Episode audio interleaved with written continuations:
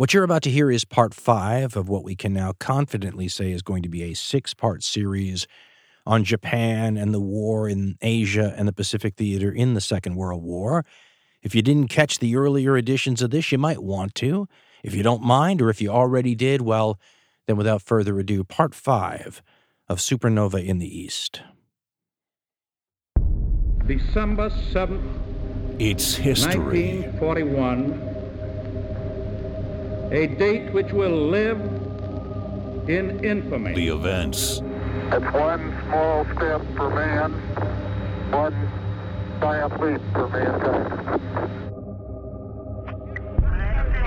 The figures die Blutungszeug, sondern die Vernichtung der jüdischen Rasse in Europa. the figures, Not quite to the noise, man.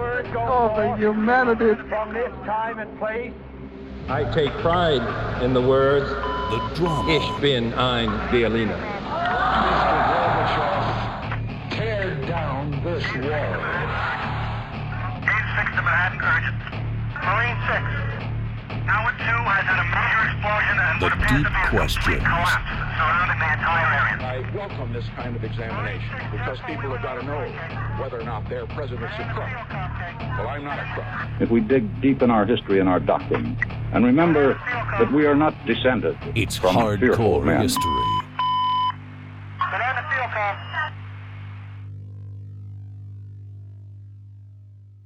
We left off this story talking about a Japanese advance on the second largest island in the world, New Guinea, which is part of the main theater of conflict in mid 1942 in the Pacific, New Guinea, and the Solomon Islands, specifically at this time Guadalcanal, where the Marines have just landed in strength.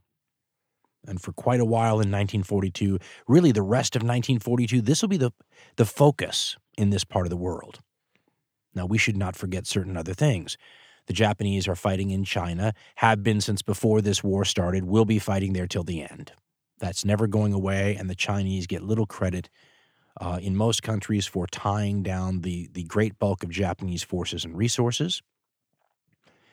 The Japanese are also fighting in Burma, what's now Myanmar, against Indian forces, British forces, some Burmese forces, um, and other friends, Chinese forces too, by the way, in Burma and they're fighting Australians and Americans in the uh, New Guinea, Solomon Islands area. When last we spoke, the Japanese had just started uh, their advance over the mountains, overland from their bases in northern New Guinea to try to take this important city on the south side of New Guinea, known as Port Moresby. I said it was Port Mosby, which is silly because it's spelled exactly as it sounds. And as this advance begins, the Japanese begin doing what they've done all along, which is sort of baffling to most observers. They're committing atrocities, horrible atrocities. They love beheading for some reason. And they've done, you know, the killing prisoners in, in Rabaul before this, uh, the beheading, the civilian killings. And it's one of those things that sort of boggles the modern mind because you can't help but ask the, the salient question why? Why is this happening? How does this benefit anybody, right? Isn't this counterproductive? Well, if you look at the entire war, this was a fascination on the parts of the world when the war was over. Not just the war crimes trials, but studies, experiments, surveys, all sorts of psychological evaluations and post war examinations of you know, human conduct and behavior and orders and obedience to other people's orders were something that was highly focused upon because it is somewhat stunning. It seems a little bit easy to just say, well, you know, human beings can be terrible to each other. And it doesn't apply in some situations. I mean, for example, in Europe, the situation's much easier to boil down to leadership. I mean, the Nazi regime in Germany ordered these things. Don't have to get too complicated. You go look at things like the Obersalzberg speeches and what Hitler was saying we're going to have to do to the to the Poles, um, the orders before the attack of the Soviet Union about having to sort of throw civilized uh, uh, norms aside. Comments like, you know, Genghis Khan is remembered as a statesman today, so it really doesn't matter. I mean, the end result is how you'll be judged, not how you got there. And in the documents, and when you read this stuff, and this doesn't apply, by the way, to how they treated the Jews in, in the Holocaust, because that had nothing to do with practicality, unless you want to say that, you know, as revenge, Hitler said, well, if the Jews unleash another war on Europe, they'll be sorry, and boom, maybe that's what he's doing there. But a lot of this atrocious stuff was done or or at least justified on practical grounds, right? I mean, take take the way the Germans treated uh, civilians in villages where partisan activity was nearby. If somebody took a shot at German soldiers, they'd line up civilians in the village and kill them. And of course, the goal wasn't to just be cruel, it was to try to deter them through terror, something uh, that is generally frowned upon today. It's called collective punishment. And it's funny because everybody believes in collective punishment to one degree or another. I mean, you ever been in a classroom where the teacher's got a couple kids talking, you know, amongst the 30 students and says if the talking doesn't stop, all 30 students have to stay after school? Or how about the football coach who says if uh, you know anybody starts uh, you know fooling around, everybody's going to have to run laps. I mean that's a way to sort of get the group to enforce behavior, right? The idea is if uh, the Germans line up a bunch of civilians in a village and kill them for every partisan activity, the other villagers will go, "Stop this! We're the ones paying the price for this." So the idea may be completely flawed. In fact, evidence seems to show that in the Second World War. Uh, German atrocious attitudes toward the civilian population to stop partisan activity actually leads to more partisan activity. It's long been understood that the Germans were welcomed in some places as virtual liberators when they took over uh, areas that had been occupied by the Red Army, and they turned those people against them by their cruelty. This is not a Second World War thing, of course, though. I mean, in the First World War, go look at the rape of Belgium. It's based on a similar sort of thing killing civilians in villages in an effort to deter partisans. What's going on in Asia is a different story and much harder to pin down. I mean, as far as I can tell, and I could be wrong about this, I can see like three levels of responsibility here. Uh, what's going on with Japanese soldiers and this cruelty could be happening at the soldier level, which is an excuse that the Japanese sometimes use. I mean, in, in the Nanking situation in China, it was sort of a, well, you know, boys will be boys kind of excuse. Yes, the soldiers did things that were out of control, but you know, can you blame them? It was a very hard fight to take the city. They'd lost a lot of buddies. Um, you know, sometimes people lose their minds a little bit. You know, maybe a lack of institutional control, but but this was not a, a des- deliberate effort to wipe people out. That would be the excuse. And listen, soldiers have been misbehaving since caveman times, so there's some validity to that, maybe. Of course, there's no excuse for the loss of institutional control, but we'll we'll play with that as, as one of the possible levels that atrocities happen at, the actual ground level where the soldiers are, right? Then there's a high level responsibility possibility, which is what's going on in Europe, right? You could say, listen, the emperor and the major leaders decided they wanted to have a you know, iron fist, and this would be very in, in keeping with sort of fascist uh, intellectual doctrine, right? An iron fist sort of strength, and we will crush dissent, and we will teach these people, you know, that sort of thing, and that that can be true too. But where we left the story was in discussing an affidavit from an Australian officer that was introduced in the post-war war crimes trials in the Asia Pacific theater. It was recounted in Lord Russell of Liverpool's book, The Knights of Bushido, where in New Guinea, Australian troops were being atrociously killed. I think we used uh, as an example a Samuel Eliot Morison, I think it was, incident where he said some Australians had been tied to a tree, tortured and killed, and some Japanese soldier who spoke English had put a placard above the head of one of them that said he took a long time to die. Well, how do you think that's going to make the Australian soldiers react when they capture a Japanese soldier? Well, according to this affidavit, that's exactly what the Australian officer had done. A Japanese soldier had fallen into their hands, which is unusual, and the guy spoke English, which is a double rarity. And the Australian soldier who gave the affidavit says they took the Japanese soldier to the Australian corpses, not the ones tied to a tree, but some other ones, and basically said, Why did you do this? And his excuse was the officers ordered us to. And his rationale was that he says, and these are my words, but this is what he essentially points out that they were trying to create an intentional tit for tat retribution cycle of atrocities as a way to discourage their own troops from surrendering. I mean, that didn't happen very often anyway, right? But, you know, the thinking might be it never hurts to have an insurance policy. I mean, if some Japanese soldier was thinking about dishonoring himself, dishonoring his family, dishonoring his unit, dishonoring his branch of the service, dishonoring his country. Well, we'll just add this little caveat. Um, you're not going to spend a couple of years in some POW camp and be repatriated to your country, you're not even going to be put up against a wall and shot. You're going to be treated the same way we treated their captives. So you might as well take the honorable way out and kill yourself. We should also point out that the Japanese cultural viewpoints on suicide are complex and nuanced. They'd always had more of a of a embracing of that than many other cultures, but an attempt to sort of meld fascism with traditional Japanese cultural beliefs made it even more of an imperative. And the emperor's orders to his troops basically said, You're not to fall into the enemy's hands. And maybe making sure that the conditions were such, and I think we called it diabolical uh, on the part of the officers, if this were true, making sure that the conditions were such that the Japanese soldiers would face torture and atrocities and then be killed at the hands of the enemy made it a lot easier to just say it'd be better to slit my stomach, shoot myself, or hold a grenade up to the side of my head and take the honorable way out. So, in trying to figure out why the Japanese would be committing all these atrocities, uh, it's still an open question. Seems counterproductive, doesn't it? There's one other aspect that might be worth introducing into here, though, and part of the fascination.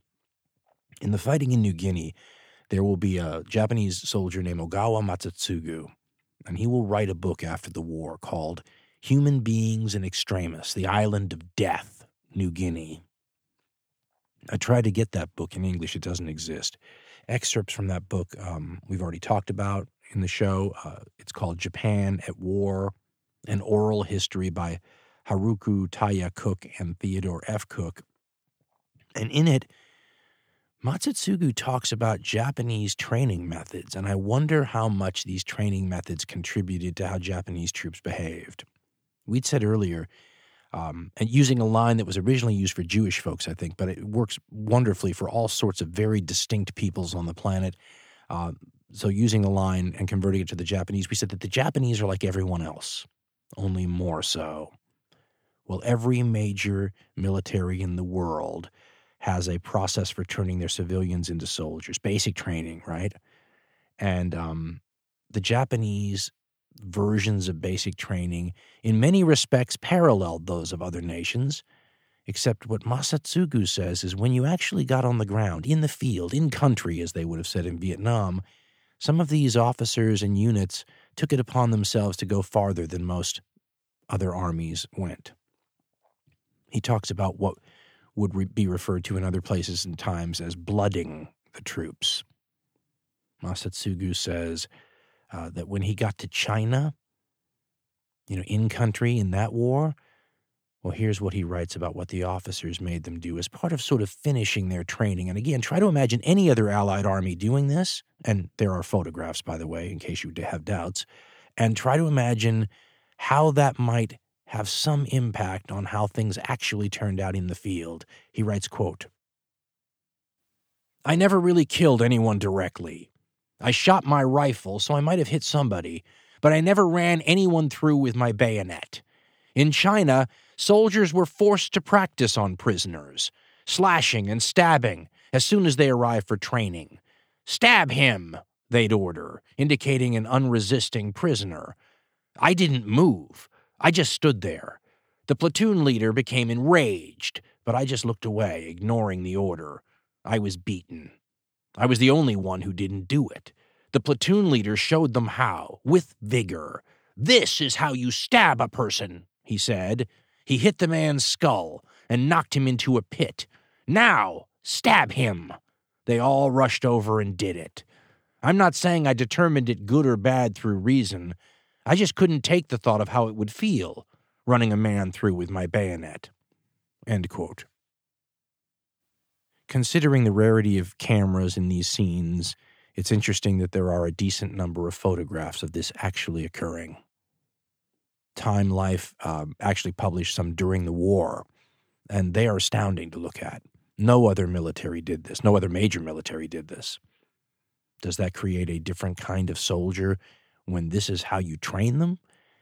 Even Japanese recruits showing up in veteran units would talk about, and I'm using the, the exact word here, how mean the veterans looked when they showed up. I mean, these are people who've been through a lot. I should also point out that James Jones, arriving on Guadalcanal, talked about seeing the Marines who've been fighting there for months, and he used the exact same word, mean.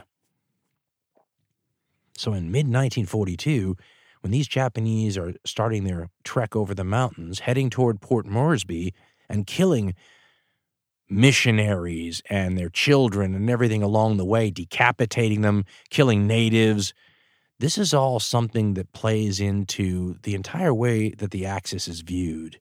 They're just seen as somehow vicious and atrocity oriented and cruel in a way that even other armies and listen armies aren't generally known for well for good behavior in combat and but this was on a whole different level and it created a level of hatred as we said in the Pacific where if you interview or talk to Pacific veterans getting to be a very hard thing to do now. There are fewer and fewer of them left.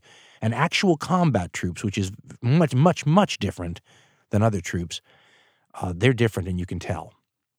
They don't sound like western front troops. They don't sound like uh, soldiers from North Africa. They hate the enemy, and they hate them often, even to this day.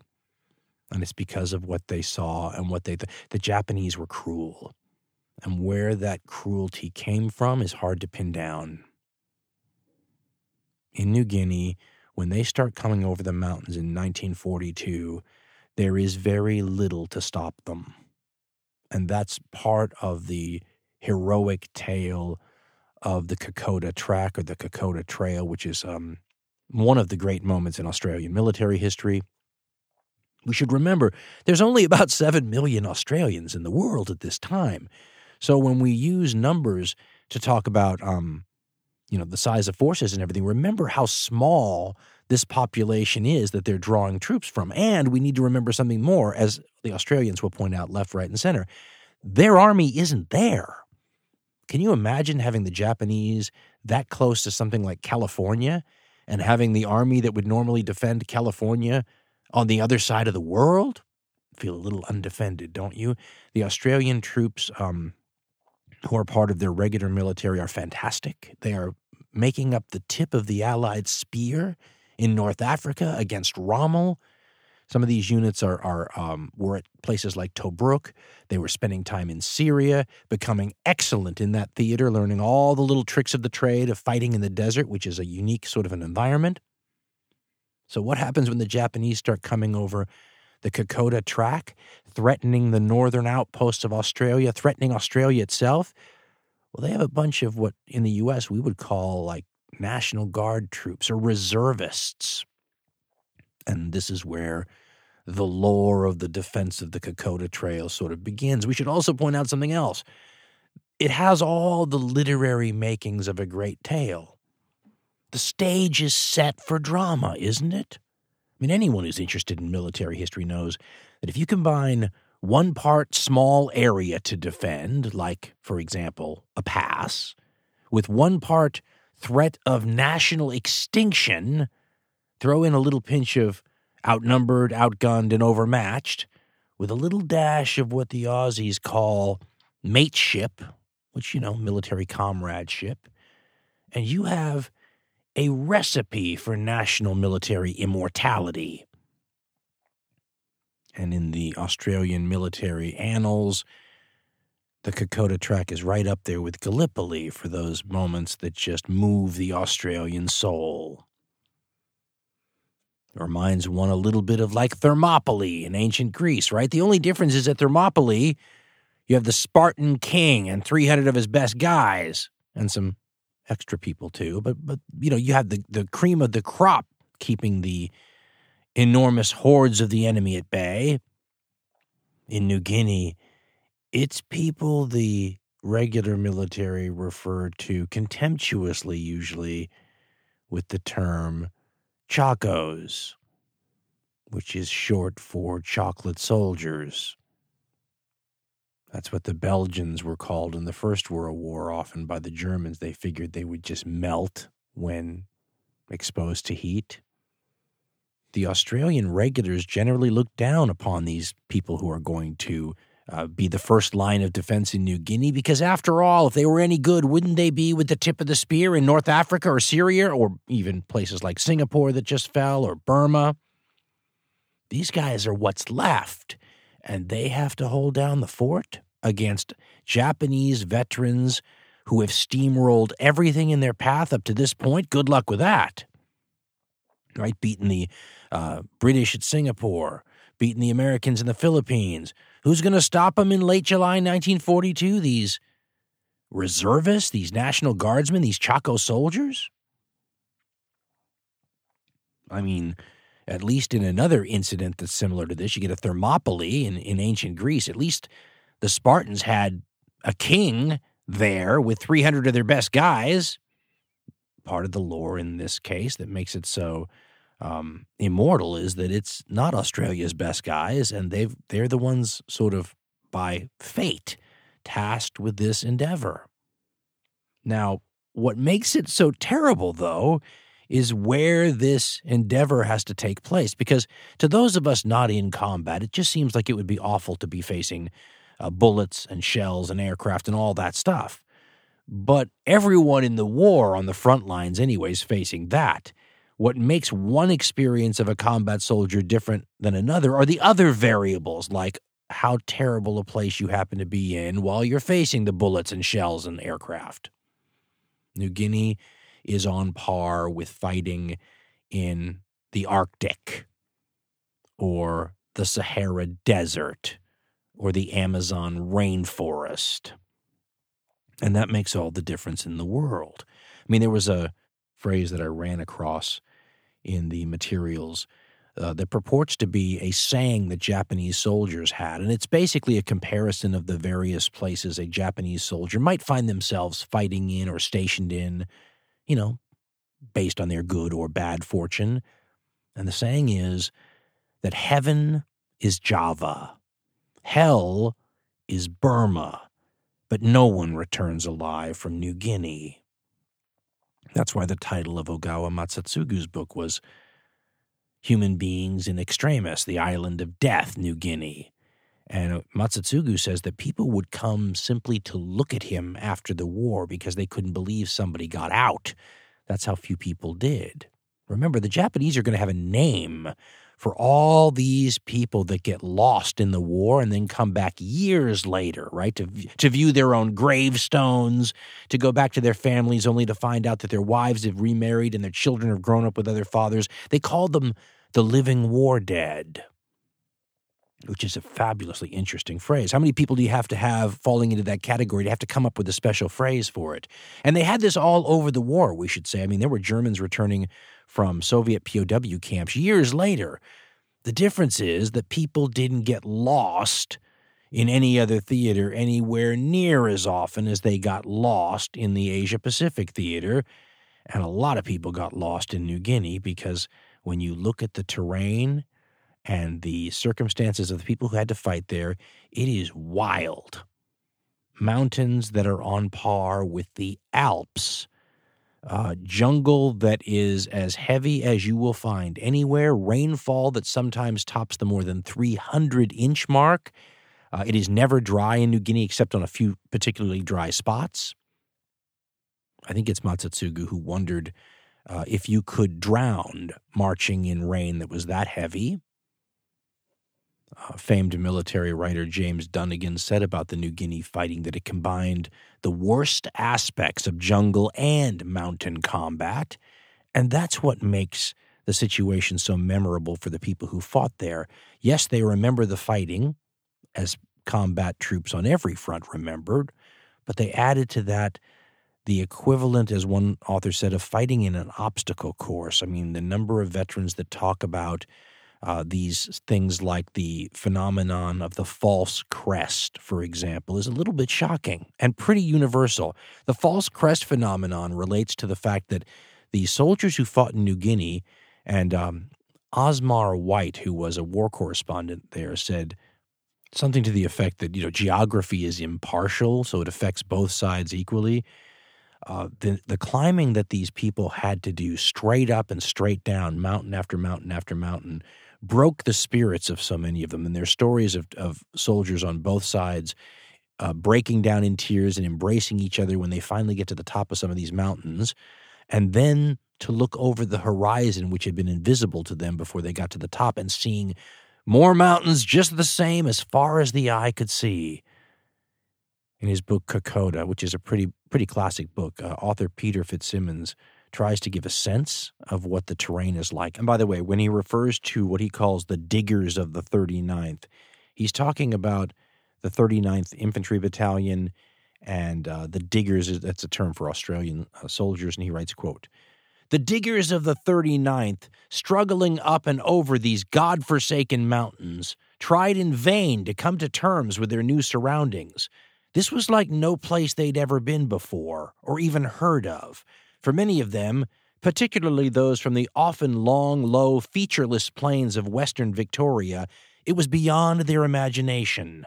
The mountains and ranges continued to the far horizons, to all points of the compass, valleys, crevices, and creases sprayed out seemingly at random, many of them filled with thick mist, and most of them, the men knew, entirely uncharted by Europeans.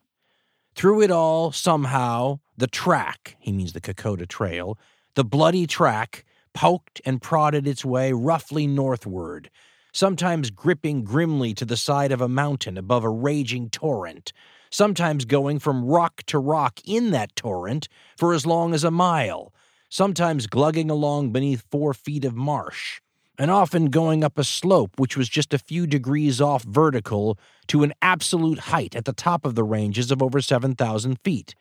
Then, he writes, it wasn't just the gut wrenching agony of reaching the top only to find that a dozen more hills exactly like it lay between them and sundown. It was the bone jarring agony of the equally steep descent, torturing knees that had never been subjected to such punishment, and all the while risking falls that could maim a man for life. End quote. At the suggestion of some Australian listeners, I picked up Osmar White's book, uh, Green Armor. And White was a war correspondent who essentially went with the troops and kept uh, journals. And so it's a little like being with a travel correspondent. And as White finds something unusual, you discover it with him. And he talks about the primeval nature of, of the jungle in this area and how it is a little like Jurassic Park in the sense that it, it he said at one point that 10,000 bombers could drop their load in one of these valleys he was talking about and it wouldn't leave a scar. If you sit still for a few hours, uh, you get the feeling that you would start turning into a human chia pet and start going all green and, and growing. In country like this, the help of the native peoples is vital. And the native peoples of New Guinea are fascinating. And the more I researched them, the more I started to fall in love a bit with my subject. Uh, there are about, and there were no surveys done, so who knows, about 2 million estimated people on the island at this point. And the diversity is impossible to describe because there's between 700 and 1,000 tribes of them. They speak between 700 and 1,000 different languages. A giant chunk, by the way, of the entire globe's language diversity comes from New Guinea. And the differences between one tribe of people and another tribe of people right next door could be stark. So trying to broad brush anything is a fool's errand. The people in Port Moresby, for example, who are in regular contact with Australia, very different than people's um, miles into the interior, which is a little like going uh, into a time machine if you get off these trails because you start running into people's that have little to no contact with the outside world. In fact, if you wanted to try to find some of the last remaining groups of human beings who have not been contacted by the outside world, you should have New Guinea on your short list. You should have some islands off the coast of India. That's always been a fruitful place to find some uncontacted tribes. The Amazon rainforest, always a good bet. Lots of things can hide in there. And New Guinea, even today, has tribes that, if not uncontacted, very little contact with the outside world. That is both fascinating and somewhat scary, and it makes the uh, Allied and Japanese armies look a little like one part, you know, John Wayne in a war film combined with one part, pith helmet wearing great white explorer, kind of. One of the things to consider also is just like on Guadalcanal, there are few to no good maps. So the armies fighting here are flying blind, which is just one more reason you need the natives. And the indigenous peoples have always been important when outside powers are fighting in their territory. We always use the example of Apache scouts because that's one of my favorites. I mean, you want to go fight Apaches in the Dragoon Mountains? You better have Apache scouts or you're not going to find any. You want to go into Afghanistan, start going after tribesmen there? Better have some friendly tribesmen to help you. And in New Guinea, the one aspect that really gave the Allies an advantage over time in this regard was they had more friendly indigenous peoples on their side than the Japanese did, and they made a real effort to cultivate them. And they had to, because remember, the indigenous peoples of New Guinea are basically colonial subjects. I mean, there's a natural tendency to uh, sometimes have a sense of resentment against the colonial occupiers, but pretty soon the Japanese, for similar reasons to how the Germans would turn uh, people in Eastern Europe that they had liberated uh, against them when they could have had them on their side, the Japanese do quite a bit of that to the indigenous peoples of New Guinea. And they will pay for that by not having their help. And their help is such that the Australians will coin a term for the people there.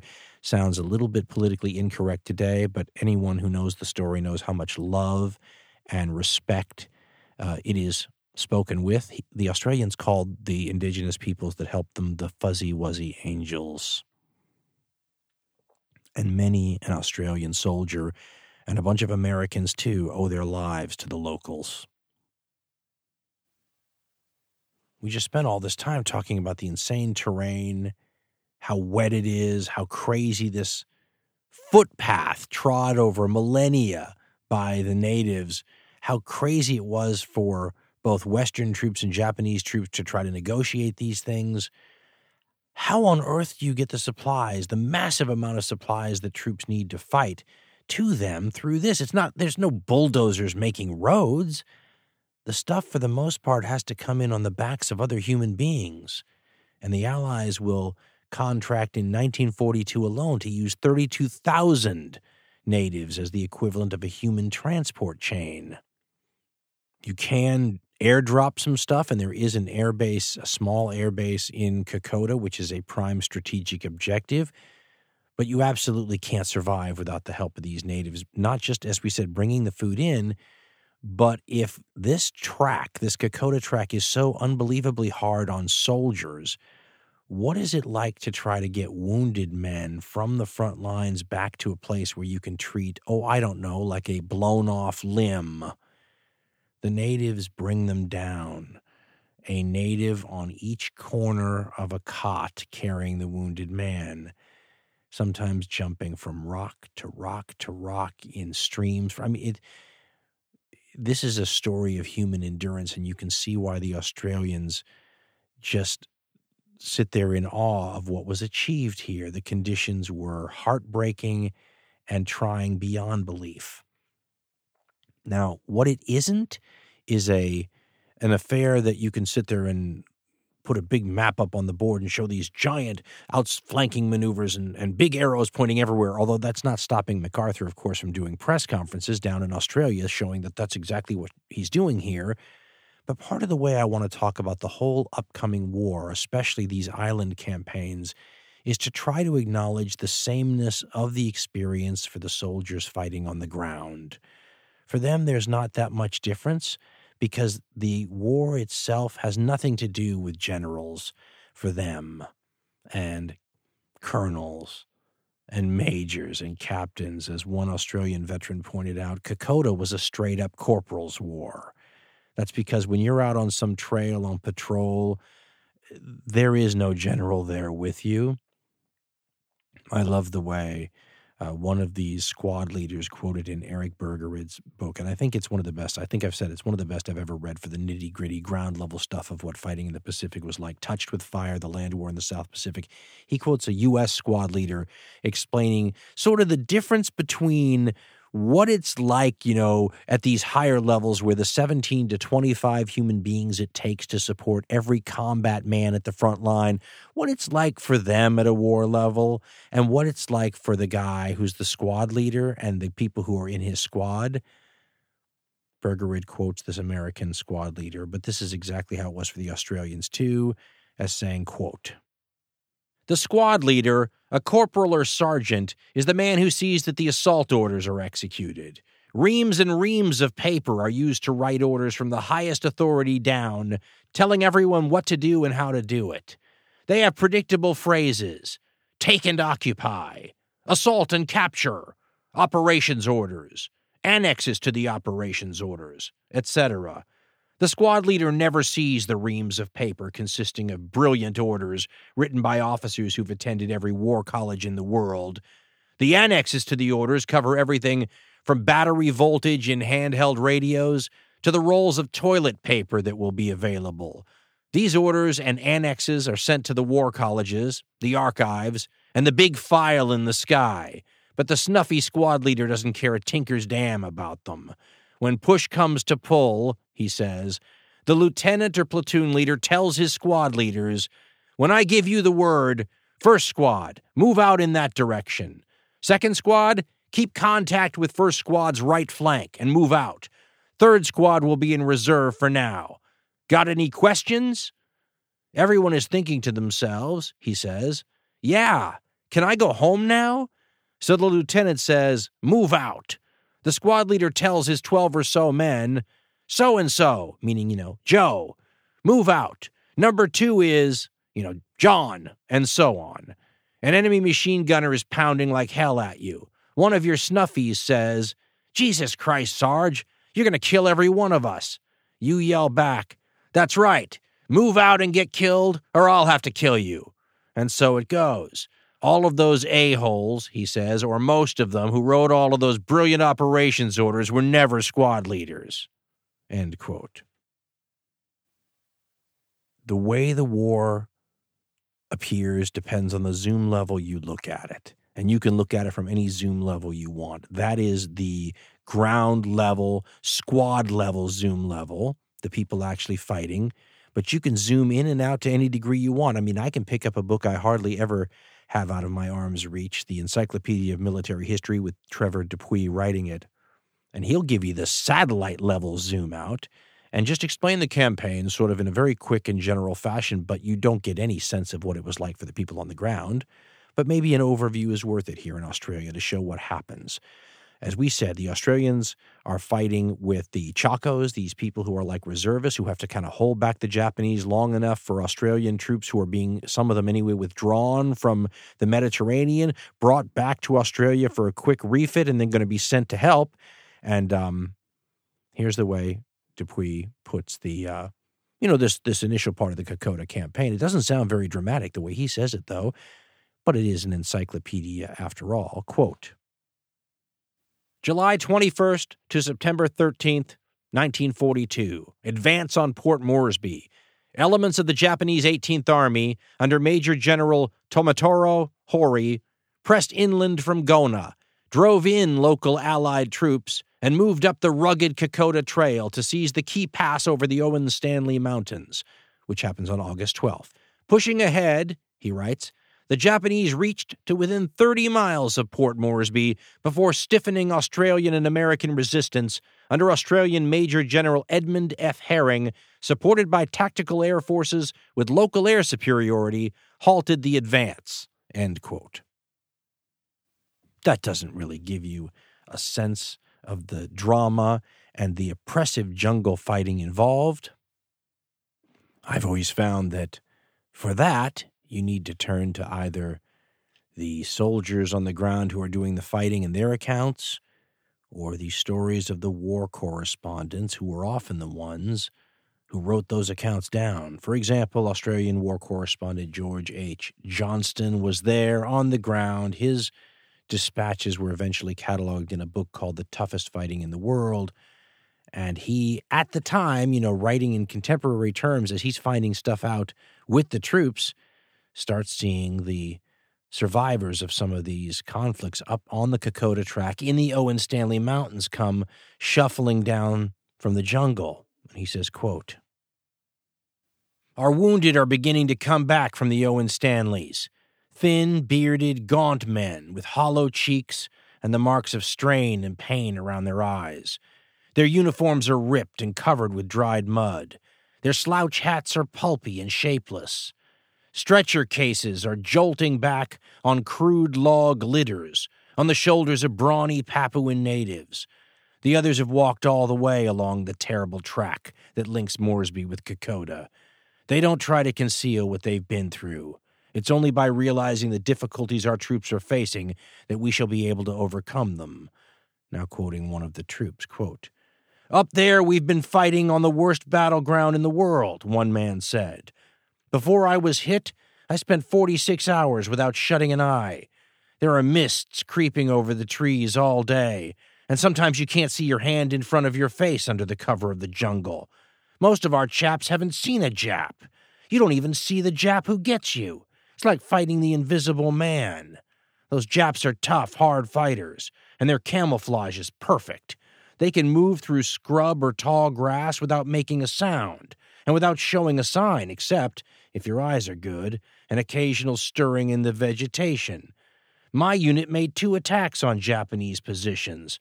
We got to within 15 feet of them, but we still couldn't see them. When they were attacking, we could hear a voice shouting from some distance back. We soon learned that trick. The voice always comes from a long way back, but the real danger is the Jap force right up close to you. The Japs have amazing patience. They will lie on the ground or stand in a creek up to their necks in water all day without moving, just waiting to catch you off guard. They use the old trick of calling out false orders, and sometimes they begin jabbering at you from only a few yards away. If you stood up to cover them with your rifle, a sniper would take a crack at you from a different direction. At the moment, they're all over us, but they've got five times the number of men we have. End quote. The false orders thing is wild. A lot of these Japanese troops have a person or two in the units who spoke English, and they would yell out orders to see if they could get some of the enemy, usually absolutely exhausted and tired and on the edge of their, you know, nerves, to see if they could get him to stand up or start moving and then open fire on him. It's vicious. It's that kind of fighting. The Australians run into the same trick with Japanese wounded that other Allied troops have run into. A story uh, I recall has a Japanese uh, wounded soldier calling out for help. An Australian officer goes over to try to help him, and the Japanese soldier throws a grenade at him from close range. Once again, that poisons the well for any other Japanese who might legitimately want to surrender and get medical treatment or anything like that. And the Australians start doing what the British and the Americans have already begun doing in their theaters, not taking any chances. I remember one soldier saying, We just never stopped watching Japanese dead. And they would run them through with bayonets and shoot at the corpses. They just, it was a little like having vampires rise from the, the grave. They just never knew when it was safe to consider, you know, a corpse a corpse.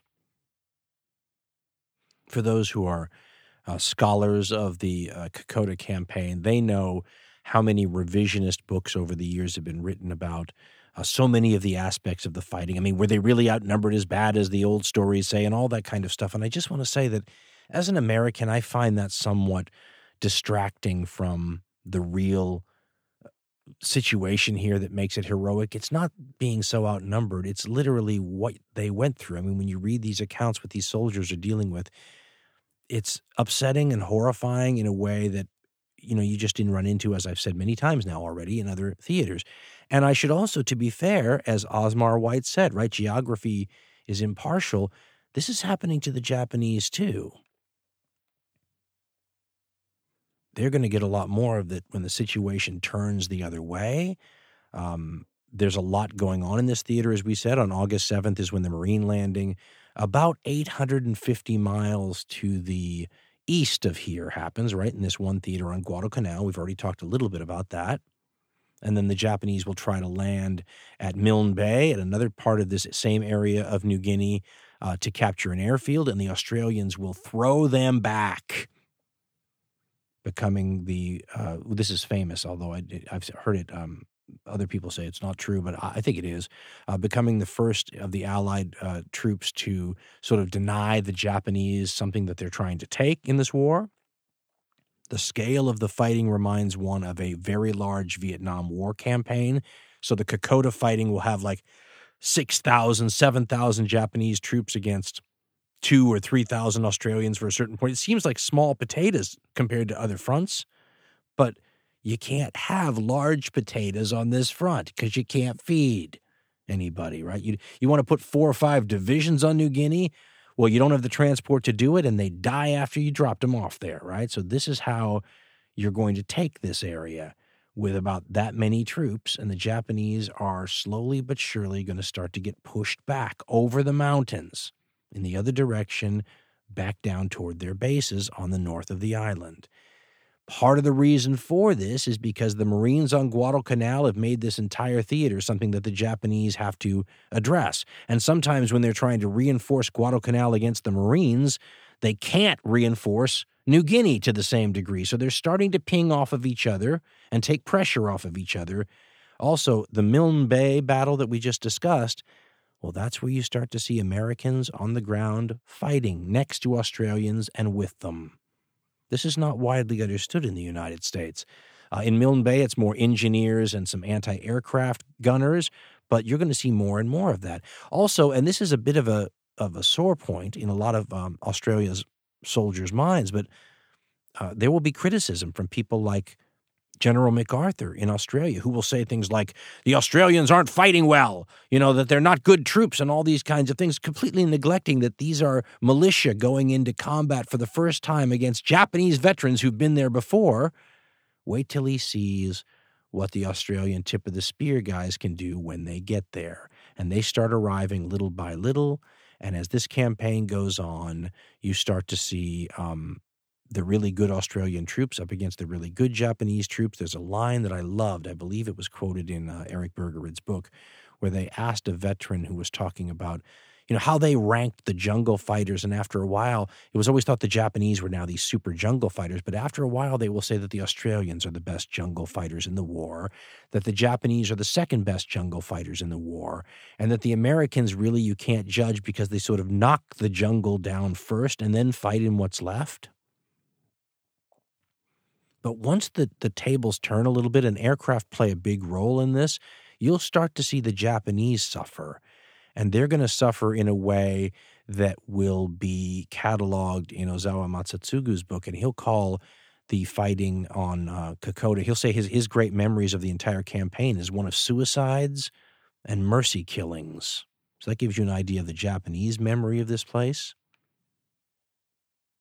And as the fighting continues, the Japanese are not just fighting, you know, the the European allied troops. They're fighting the natives uh, in green armor. Osmar White has a little blurb that just reminds you that these natives they remind me a lot of the Polynesians, where a lot of the Polynesians are the most friendliest, most open, most welcoming, most hospitable kinds of people you will ever want to meet. But don't make them mad right? If you make them mad, they can be just well. Here's what Osmar White talks about. He talks about um, one of the natives fighting with the Australian troops, and his name is Lick Lick. And White says, "quote." With him, meaning uh, one of the people in the story, was a small, pot black native about four feet nine inches tall named Lick Lick, a cheerful looking creature with a grin that spread right around his head. Paddles, the other person, said that Lick Lick was being sent back in disgrace and told us about his offense. In a raid on Salamaua on July 1st, Lick Lick begged to be allowed to carry ammunition for his boss. Eventually, permission was given. During the raid, he behaved with great steadiness and courage as number two to a Tommy gun. He killed two Japanese with a bush knife, then he disappeared.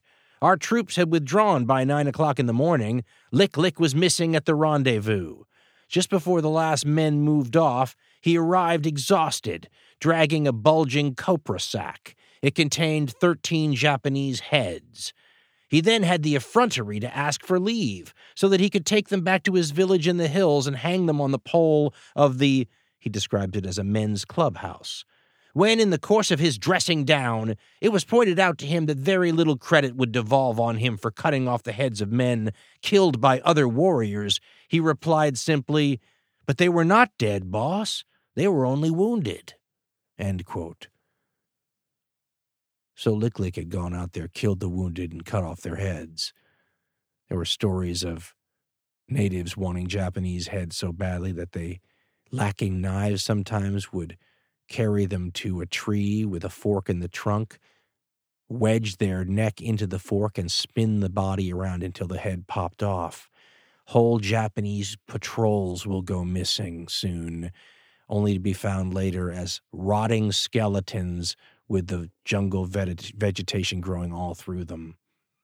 Like I said, a little like Polynesians sometimes, wonderful, hospitable, people who seem so innocent and giving that it's almost like Eden before the fall, right? But don't make them mad. What eventually begins to turn the tide in New Guinea is something that is beginning to turn the tide against the Axis in the whole war, everywhere you look. It's the non sexy stuff. We've been talking about it this whole series, haven't we?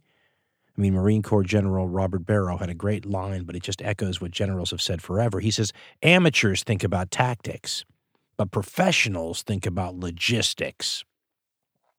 And in New Guinea, you can see the Australians slowly but surely building up their strength, bringing in new good units from the Mediterranean and places like that.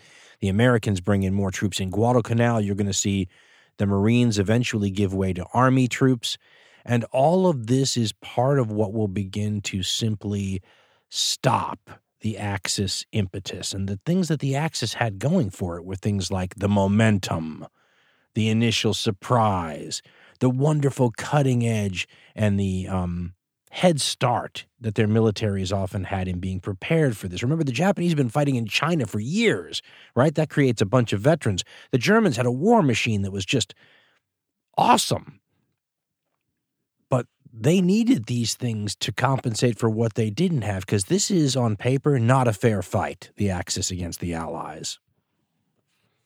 And we've been saying it all along right? The allies have an advantage a huge advantage in population economic power industrial capability natural resources the geographic distribution of things like their bases and support areas these are not anywhere near equal. It's part of the reason the Axis went to war, right? To redress some of that imbalance as they saw it.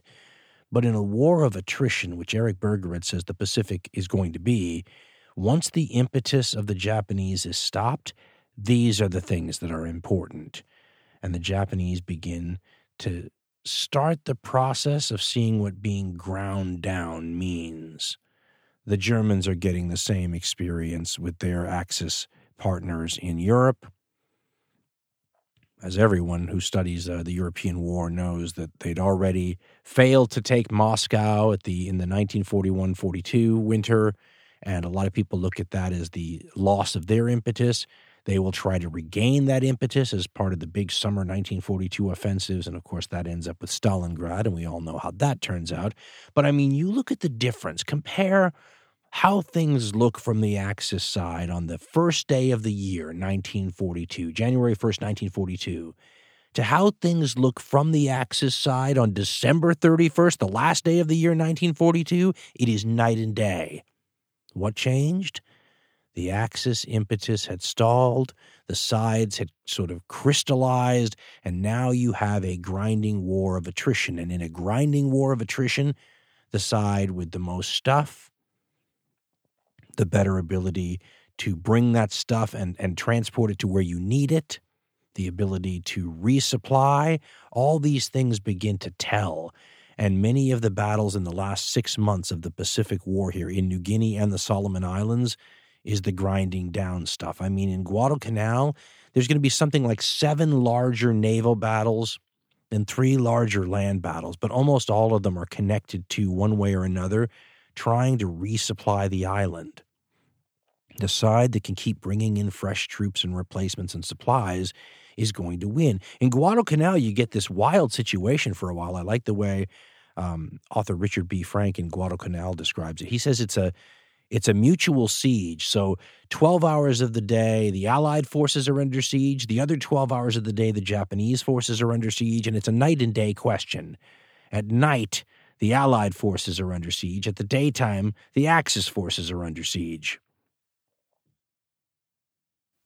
Frank writes this, and when he says cactus flyers, by the way, on Guadalcanal, he's talking about the uh, pilots who are flying off of Henderson Field, this air base that is the sort of at the center of the marine perimeter on Guadalcanal that they're defending. And he writes, quote, because of the efforts of the cactus flyers and the lack of efforts by American admirals, a curious tactical situation arose in the waters around Guadalcanal a change of sea command every 12 hours, creating a sort of mutual siege. By day, American ships plied the channel between Tulagi and Guadalcanal, and transports arrived to unload, keeping a wary eye cocked for Japanese aircraft. At sundown, all the ships flying the Stars and Stripes exited hastily to the east or sought the haven of Tulagi's harbor, quote, like frightened children running home from a graveyard, end quote, in the words of Samuel Eliot Morison. End quote. He's now going to talk about Iron Bottom Sound for a minute and a couple of uh, of ships. Iron Bottom Sound was the name given to an area where so many ships had sunk they said it had an iron bottom and it's around these islands. He says, quote, Shortly after darkness, Japanese men of war heaved into Iron Bottom Sound, which they'd ruled unchallenged since August 9th, with the unhappy exception of Blue and Henley, there they would favor their countrymen with rice, bullets, and soldiers, and the Americans with a bombardment. These operations achieved the regularity of a crack railroad run, and disgusted Marines labeled them the Cactus Express, soon better known as the Tokyo Express. In other words, both sides are trying to keep their troops resupplied and reinforced. And the side that stops being able to do this is going to be the side that loses. That's what happens in a war of attrition, right? Eventually, one side's worn down to the nub and the other isn't. And this is where our description of this war is probably going to deviate from a lot of the TV specials you see or things from documentaries because wars of attrition tend not to be all that interesting from the tactical and strategic standpoint. There's a workmanlike way about them. I like the way uh, Eric Bergerud, of course, how many times have I said that, describes it. First, he points out that there is no real front line in most of these battles like you might have in Europe or North Africa because the jungle's just too darn easy to infiltrate through. So, what the sides involved do is create perimeters like the Marines on Guadalcanal. A perimeter is something where you create a circular defense area where everyone's facing outward. And that way, even if somebody comes through the jungle and infiltrates and outflanks you, you're not surrounded. So you have perimeters, and the other thing you have are patrols.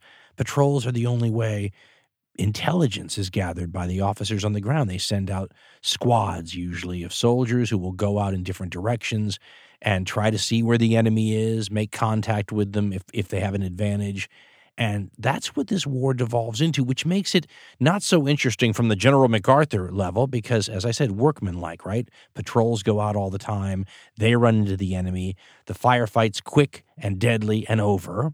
And that just continues on and on. Eric Bergerud writes, quote, The small unit war of patrolling and watching the perimeter had a brutal pace. During a campaign, there was no let up in the activity or the violence the Japanese landed at Buna and started over the Owen Stanley Mountains in July 1942. Rabaul was bypassed in early 1944. In the time between, significant contact existed between Allied and Japanese ground forces every day. Although punctuated with a small number of massed Japanese assaults, the war in the South Pacific was a war of attrition. Day in and out, soldiers were killed, maimed, or stricken with fearful disease. Many characteristics of the war, he continues, such as the immense casualty rates, the poor replacement system, the hideous climate, and malignant terrain, all worked to push the armies towards exhaustion. Yet the soldiers fought the land war in the Pacific with a savage and relentless intensity that had no parallel in World War II. Although it is possible to identify incidents of restraint and humanity on both sides, the essence of the conflict was something very close to a war of annihilation. So, even though we've taken quite a long time to get to this point, we're going to be moving rather quickly for a while because there's a sameness to things. And my apologies to everyone out there whose grandfather or great grandfather fought in one of these campaigns. We're going to hop over like the island hopping the U.S. Navy is going to do. But these island fighting situations are very similar. Uh, author uh, James Jones, who fought on Guadalcanal, said that it was like a choreographed military ballet to a certain point. You land on the island, you isolate the island, you cut the island into pieces, and then you begin slowly but surely wiping out the defenders. This is part of why, as Eric Bergerud had said, it's a war of annihilation, because unlike many other theaters in the war, the goal is not the same. In those situations, the goal is to break the enemy. There's lots of ways to do it, right? You outflank them, you get in their rear, uh, you hit them at decisive points, you take strategic objectives that um, screw up their defense lines, whatever it might be. But once you get the enemy to flee, run, retreat, route, whatever it might be, that's where the real killing starts. Think about the Highway of Death in Iraq or the Falaise Pocket in 1944. That's where a ton of damage happens. The reason this theater is different is because the Japanese don't run. Alone amongst the great armies of the world, the Japanese morale is, for all intents and purposes, unbreakable, which means you have to go around and kill them all. You have to wipe out each position one by one by one. It's a combination of workmanlike and extremely deadly and it's it creates a sense of fatalism amongst the troops, which is normal in war, but but of a level that you don't see. It's why again the Pacific War veterans are different. I remember in the uh, wonderful series I saw from Britain called Hell in the Pacific, where they interviewed so many American veterans, and one of them just says, We were crafted to be a machine, and each one of us were working parts, and we killed. That's what we did. We were a killing machine in that same wonderful documentary, my one of my favorite people to ever talk about the Pacific War, uh, Eugene Sledge, who was a um, Marine, he described the front lines this way, and I've never forgotten it. He said, "quote The front line is really where the war is." And anybody a hundred yards behind the front lines doesn't really know what it's like. End quote. Now, that statement isn't meant to denigrate all the people behind the front lines, because I think, as we said earlier, 17 to 25 individuals is what it takes to keep someone at the front lines. And those people could be killed or in danger at any time. But those people in the 100 yards at the front line, it's a different situation. First of all, there's not a chance you might get killed. Uh, according to James Jones in his book, A Chronicle of Soldiering, and something he calls the evolution of a soldier, he says part of the evolution of a frontline soldier is coming to the conclusion not that you might die, but that you will die. He says you are a different person simply for considering the idea. The other thing you do in the 100 yards at the front line that the people may be in a medical station behind or a support unit or whatever doesn't do is you kill. And you don't kill here and there, you kill all the time. And that will change you too. I find it much more interesting to focus on the soldiers than the the leapfrogging and the maps and the arrows in this case, because all these campaigns share a similarity and they all really revolve around finding the best way to marshal your forces at decisive points in order to get the killing machine, as that American veteran said, into place so that they can begin killing. Uh, the other thing that is important to point out is that the war looks very different when you read the actual accounts of the Pacific War veterans, especially if they're not clouded with all sorts of nostalgia. If you find the stuff that happens at the time written at the time, you find very little patriotism and all the things uh, that glorify, especially the Second World War, which is often referred to as the Good War. You find a sort of uh, deadly earnestness that is um, both sobering and if you're a, a scholar or a student or just really interested in human behavior, it's a wonderful sort of test case for extreme kinds of things that you just don't encounter anywhere else. Jones writes in A Chronicle of Soldiering, quote, Such are we humans, such is our nature, that we can look back on moments where we very nearly died and remember them with nostalgia and pleasure. The truth is, 35 years, which is how long it had been since the war when he wrote this, 35 years has glossed it all over and given World War II a polish and glow that it did not have at the time. The process of history always makes me think of the way Navajos polish their turquoise. They put the raw chunks in a barrel, half filled with birdshot, and then turn the barrel and keep turning it until the rough edges are all taken off and the nuggets come out smooth and shining. Time, I think, does the same thing with history, and especially with wars. End quote. He then goes on to do something um, that you don't normally see done in the history of, of wars, and especially the Second World War. And he explains why. He goes on to make a distinction between the leaders and the soldiers. And he talks about class differences. And he doesn't mean it in a Marxist sense. He simply means it in a way Americans would say college boys and rural kids. I mean, the difference between the people who both write the history and who the history is written for. You know, the generals, the press, the media, the people back home who read this stuff, the people in the colleges. And he makes a distinction between the people on the ground and says you could fight in a bunch of battles and read the history of those battles later and not recognize the campaign you fought in at all. And by the way, doesn't this remind you like of the Eric Bergerud quote of the veteran who said, you know, none of those people pushing papers were squad leaders? Well, James Jones says basically the same thing. He writes, quote, History is always written from the viewpoints of the leaders, and increasingly in our age, war leaders do not get shot at with any serious consistency. Leaders make momentous, world encompassing historical decisions. It is your average anonymous soldier, or pilot, or naval gunnery rating who has to carry them out on the ground, where there is often a vast difference between the grandiose logic and plans and what takes place on the terrain.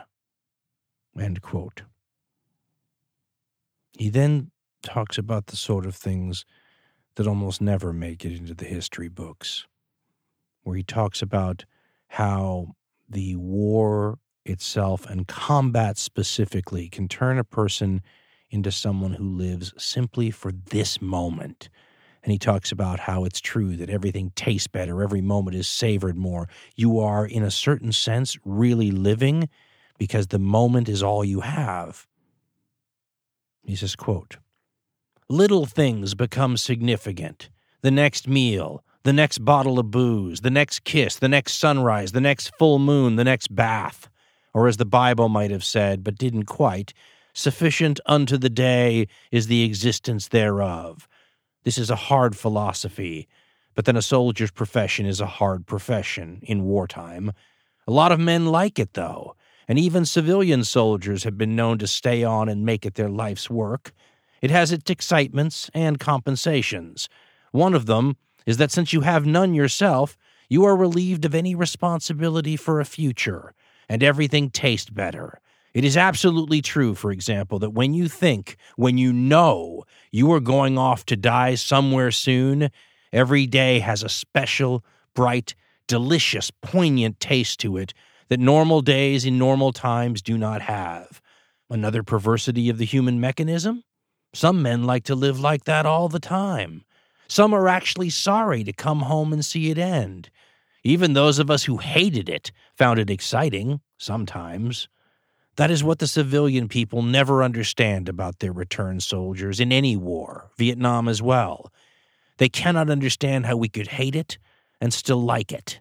And they do not realize that they have a lot of dead men around them, dead men who are walking around and breathing. Some men find it hard to come back. Some never come back at all, not completely. End quote. That's the part of the experience that to me is so much. You know, I always say I'm fascinated with the extremes of the human experience. Well, going from this island to that island to this other island doesn't intrigue me as much as what James Jones talks about there, what this war put human beings into as far as situations and what those situations did to them. And it would be decades before these circumstances filtered down to the public. And in fact, a lot of the public still doesn't understand, even though the information is out there. exactly what the real war on the ground was like? I've read a lot about this over the years, and the best possible explanation for this is that most people don't want to know what it's really like. It is too awful to serve as a good propaganda tool during the conflict, right? Not going to exactly uh, get people all excited about going off to war or having their children go off to war if you see what it's really like. It's also not very good as an entertainment option after the war is over. You're not going to want to go see multiple viewings of a film that shows what war is really like. American poet and journalist Walt Whitman had said about the U.S. Civil War that the real war will never make it into the books. And that phrase is used as the title of a chapter in uh, author Paul Fussell's book, Wartime.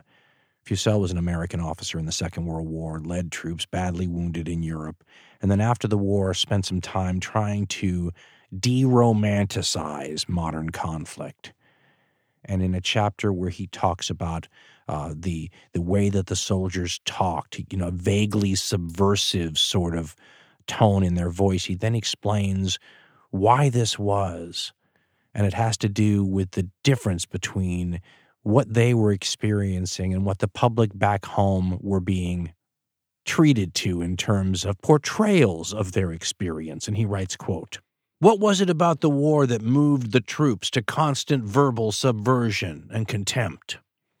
It was not just the danger and fear, the boredom and uncertainty, and loneliness and deprivation. It was rather the conviction that optimistic publicity and euphemism had rendered their experience so falsely that it would never be readily communicable. They knew that in its representation to the laity, meaning the public, what was happening to them was systematically sanitized and Norman Rockwellized, not to mention Disneyfied. End quote. One of the ways in which this was done was in the decisions what you show the folks back home when you're showing the dead. How do you portray the dead? Fussell points out that most Americans got their history knowledge of the Second World War from books like the Time Life Life Goes to War book published in 1977 and he points out that in that entire book of photographs there are exactly 3 human heads and they are all Asian. He then goes on to show that all of the bodies that you see of American troops are intact and these are all things that are done for the sensibilities of the readers but that's not what the soldiers on the ground saw. And he says that a better comparison for what your average combat soldier was seeing in the Second World War would be what a plane crash of hundreds of people in a jet aircraft looks like if you're the first one that wanders up on the scene. And he then points out that most people don't know what that looks like either. He talks about how most of these soldiers would see all of the things that are normally on the inside of a human body on the outside. Again, you'll see no portrayals of American troops looking like that in your history books.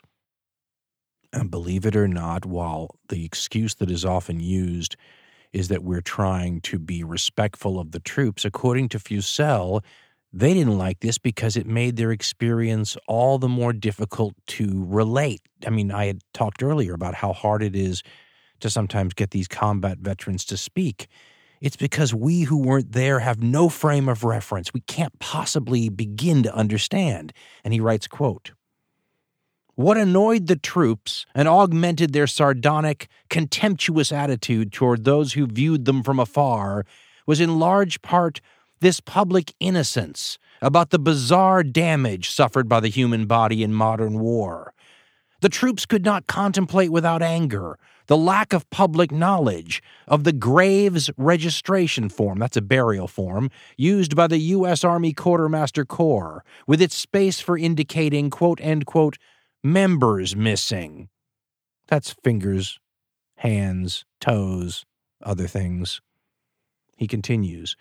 You would expect frontline soldiers to be struck and hurt by bullets and shell fragments. But such is the popular insulation from the facts that you would not expect them to be hurt, sometimes killed, by being struck by parts of their friends' bodies, violently detached. If you asked a wounded soldier or Marine what hit him, you'd hardly be ready for the answer, my buddy's head, or his sergeant's heel, or his hand, or a Japanese leg, complete with shoe and puttees, or the West Point ring on his captain's severed hand. The other things that don't make for very good, exciting propaganda pieces or war movies is your own soldiers losing their mind from what they see. And Fussell quotes a few incidents, talks about Wilfred Owen, who was a famous poet from the First World War, and uh, which they of course called the Great War until there was a Second World War. And Fussell writes, quote, "In the Great War, Wilfred Owen was driven very near to madness by having to remain for some time next to the scattered body pieces of one of his friends. He had numerous counterparts in the Second War. At the botched assault on Tarawa and Betio Atoll, one coxswain at the helm of a landing vessel went quite mad, perhaps at the shock of steering through all the severed heads and limbs near the shore. One Marine battalion commander, badly wounded, climbed above the rising tide onto a pile of American bodies. Next afternoon, he was found there, mad. End quote. These may sound like isolated occurrences, but in his book On Killing, Lieutenant Colonel Dave Grossman, who taught psychology at West Point, said this quote, During World War II, more than 800,000 men were classified 4F, meaning unfit for military service, due to psychiatric reasons. Despite this effort to weed out those mentally and emotionally unfit for combat, America's armed forces lost an additional 504,000 men from the fighting effort because of psychiatric collapse, enough to man 50 divisions. At one point in World War II, he writes, psychiatric casualties were being discharged from the U.S. Army faster than new recruits were being drafted in. End quote. Then there's the sort of incidents I imagine you would least like to find out about if you were one of the parents who received those terrible telegrams from the U.S. government, which usually started off with the phrase, We regret to inform you, and then explaining that your son was never coming home. The last thing you want to find out is that perhaps they were killed by their own people one of the nasty little realities of war forever, but modern war specifically is how many people die from what is euphemistically called friendly fire. This is an unavoidable thing, especially in modern war. But in Europe and North Africa and other theaters, it was usually very understandable things like artillery, for example. You have famous phrases, the short round, for example. Short round meaning a round that lands way short and hits your own people instead of an enemy. It happens. Or aircraft coming in for close air support that hits friendly troops instead of enemy. Again, hard to avoid over the long haul. But in the Pacific, due to the terrain, jungle especially, and all the night fighting, the friendly fire was often much more up close and personal and many more people were killed by their own people using small arms. Australian medics, I was reading one account, were continually horrified by the number of slugs they pulled out of their own people that were of a caliber that the Japanese didn't use, but the Australians did, meaning those people were friendly fire victims. And when you look at the rates of friendly fire, they are shocking. Eric Bergerud quotes some of them. The worst was at on the island of New Georgia 24%. That means one out of every four Americans shot on New Georgia were shot by their own people. But there were reasons for this. The jungle jitters was one of the famous ones. You, people got, got trigger happy, and the number of people that were found when daylight first hit outside their foxholes killed by other Marines or, um, or U.S. Army soldiers is legendary. You have to go out to go to the bathroom, but everybody's so afraid of the Japanese that anything that moves gets shot at. And in the morning, you find out that you killed a water buffalo or you killed a deer, or you killed a civilian or one of your own. These are the sorts of incidents that are so troubling and upsetting that they don't sell a lot of tickets for movies after the war, and they prompt phrases like, the real war will never make it into the books. When you look at the fighting on Guadalcanal, for example, you can write, as Richard B. Frank did, an entire book about it. And it, it makes it sound like um, a, a, number of major World War II battles were happening there and the whole thing. But when you compare it, for example, to what's going on in Europe, the numbers look minuscule, as we've said. Even when Guadalcanal will have 30,000 Japanese on there, which is a sizable force, we should remember that at the exact same time during the German summer offensive, it's millions of men fighting on the steppes of the Russian area around Stalingrad and that whole area. But that doesn't make it any less important. In fact, the Emperor of Japan will push his people to continually reinforce Guadalcanal in an attempt to take the island. And the problem they have is they deliver them little by little on this Tokyo Express, like we mentioned earlier, and they're trying to build up a sizable force. And when the commander takes a look at what he's got available, the new troops look great. The troops that have been there already are dying, starving, racked with disease. Disease will, will be much more of a problem for both sides than combat will be. So you're never able to get, say, 30,000 well rested, well fed, ready for combat troops. And this will be an issue, as will be American firepower. The Japanese uh, had hoped to offset firepower disadvantages by attacking at night, as we said, by their what they considered to be superior Yamato and Bushido spirits, and they were going to go in there and they were going to overrun American positions, and it was carnage.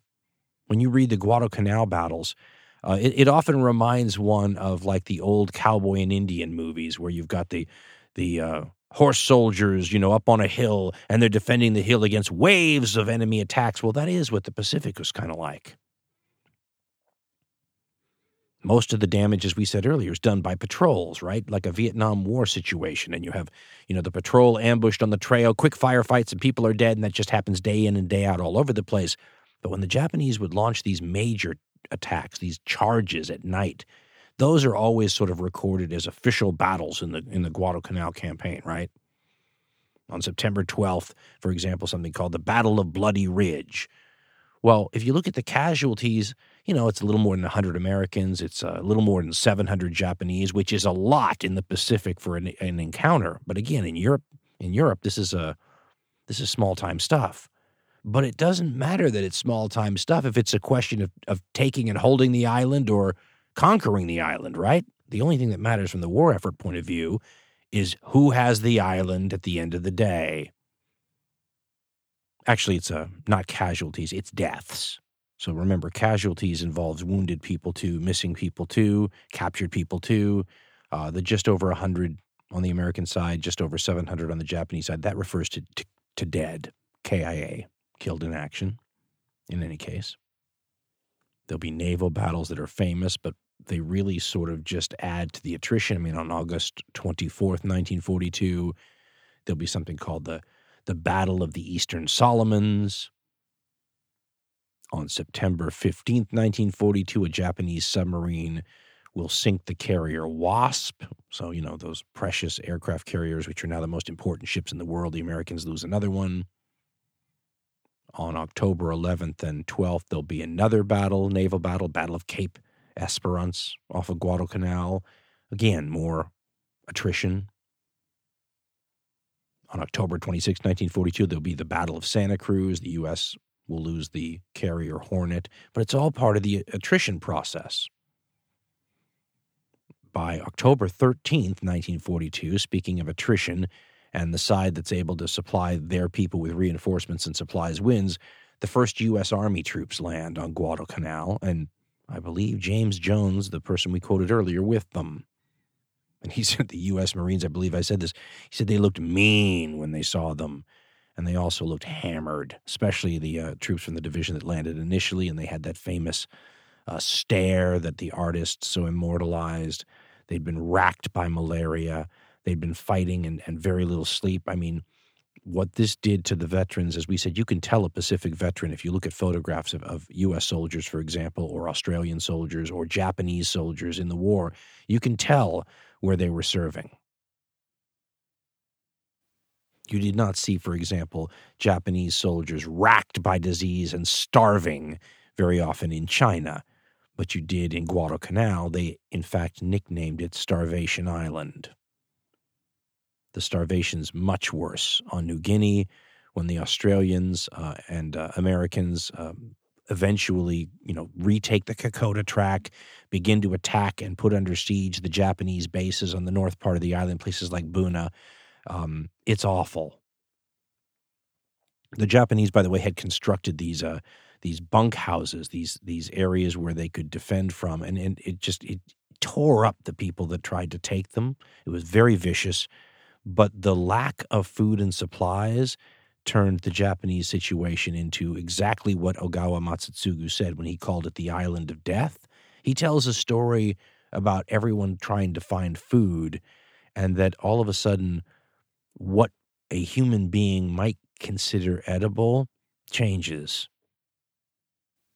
Masatsugu talks about the starvation and writes, quote, I sensed that the extremes of existence could be reduced to the human stomach.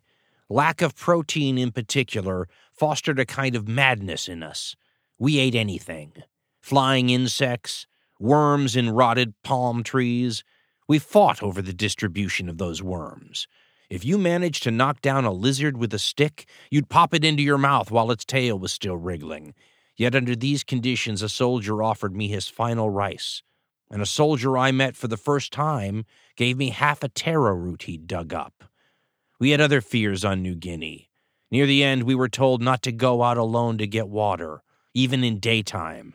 We could trust the men we knew, but there were rumors that you could never be sure what would happen if another of our own soldiers came upon you. We took precautions against attack.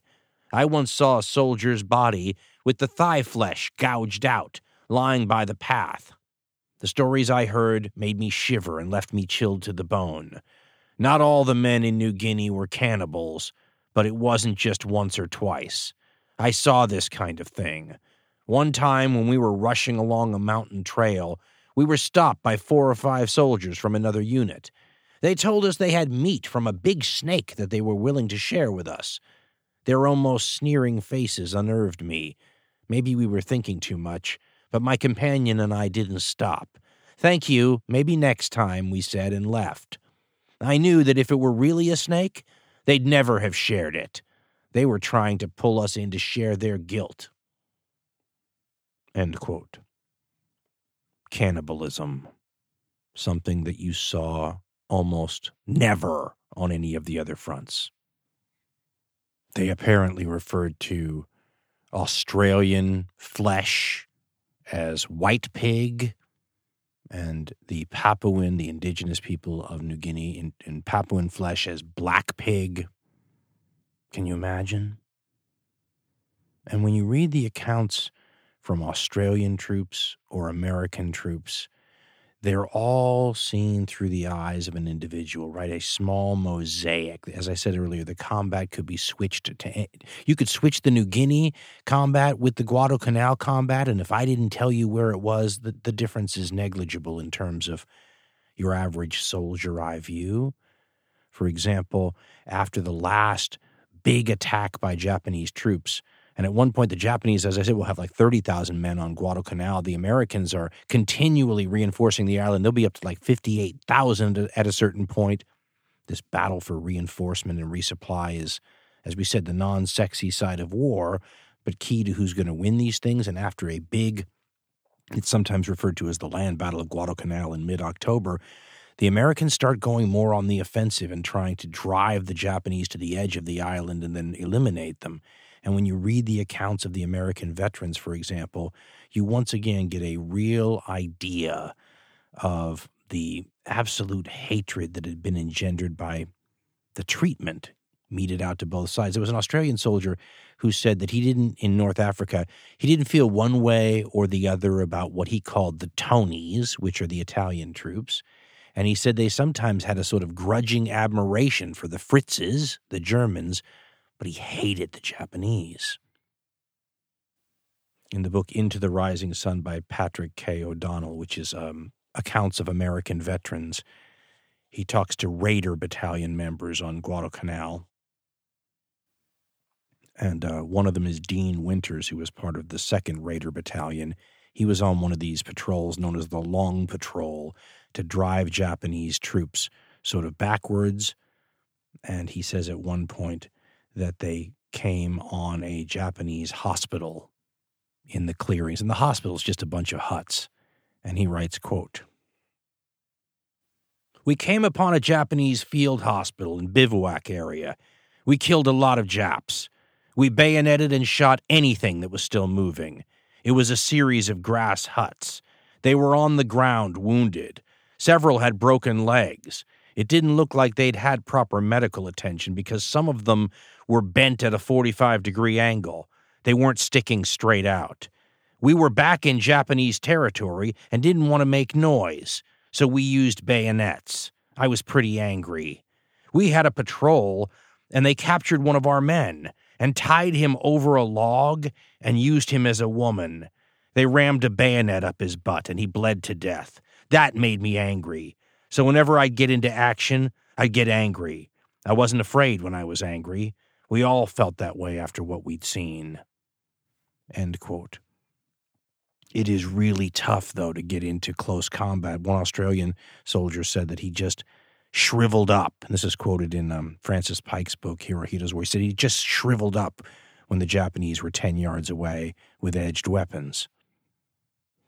What you saw as a soldier in terms of other people being wounded and the terrible wounds, well, my stepfather had a friend who fought on one of these islands, an American um, and had me go up and see him once, and he wouldn't talk to me. He'd become an alcoholic and stayed in his house all the time. This is 40 years after the war.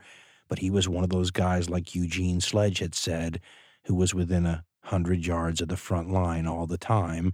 And he was one of those guys that James Jones had pointed out never came back from the war completely. But look at what they saw.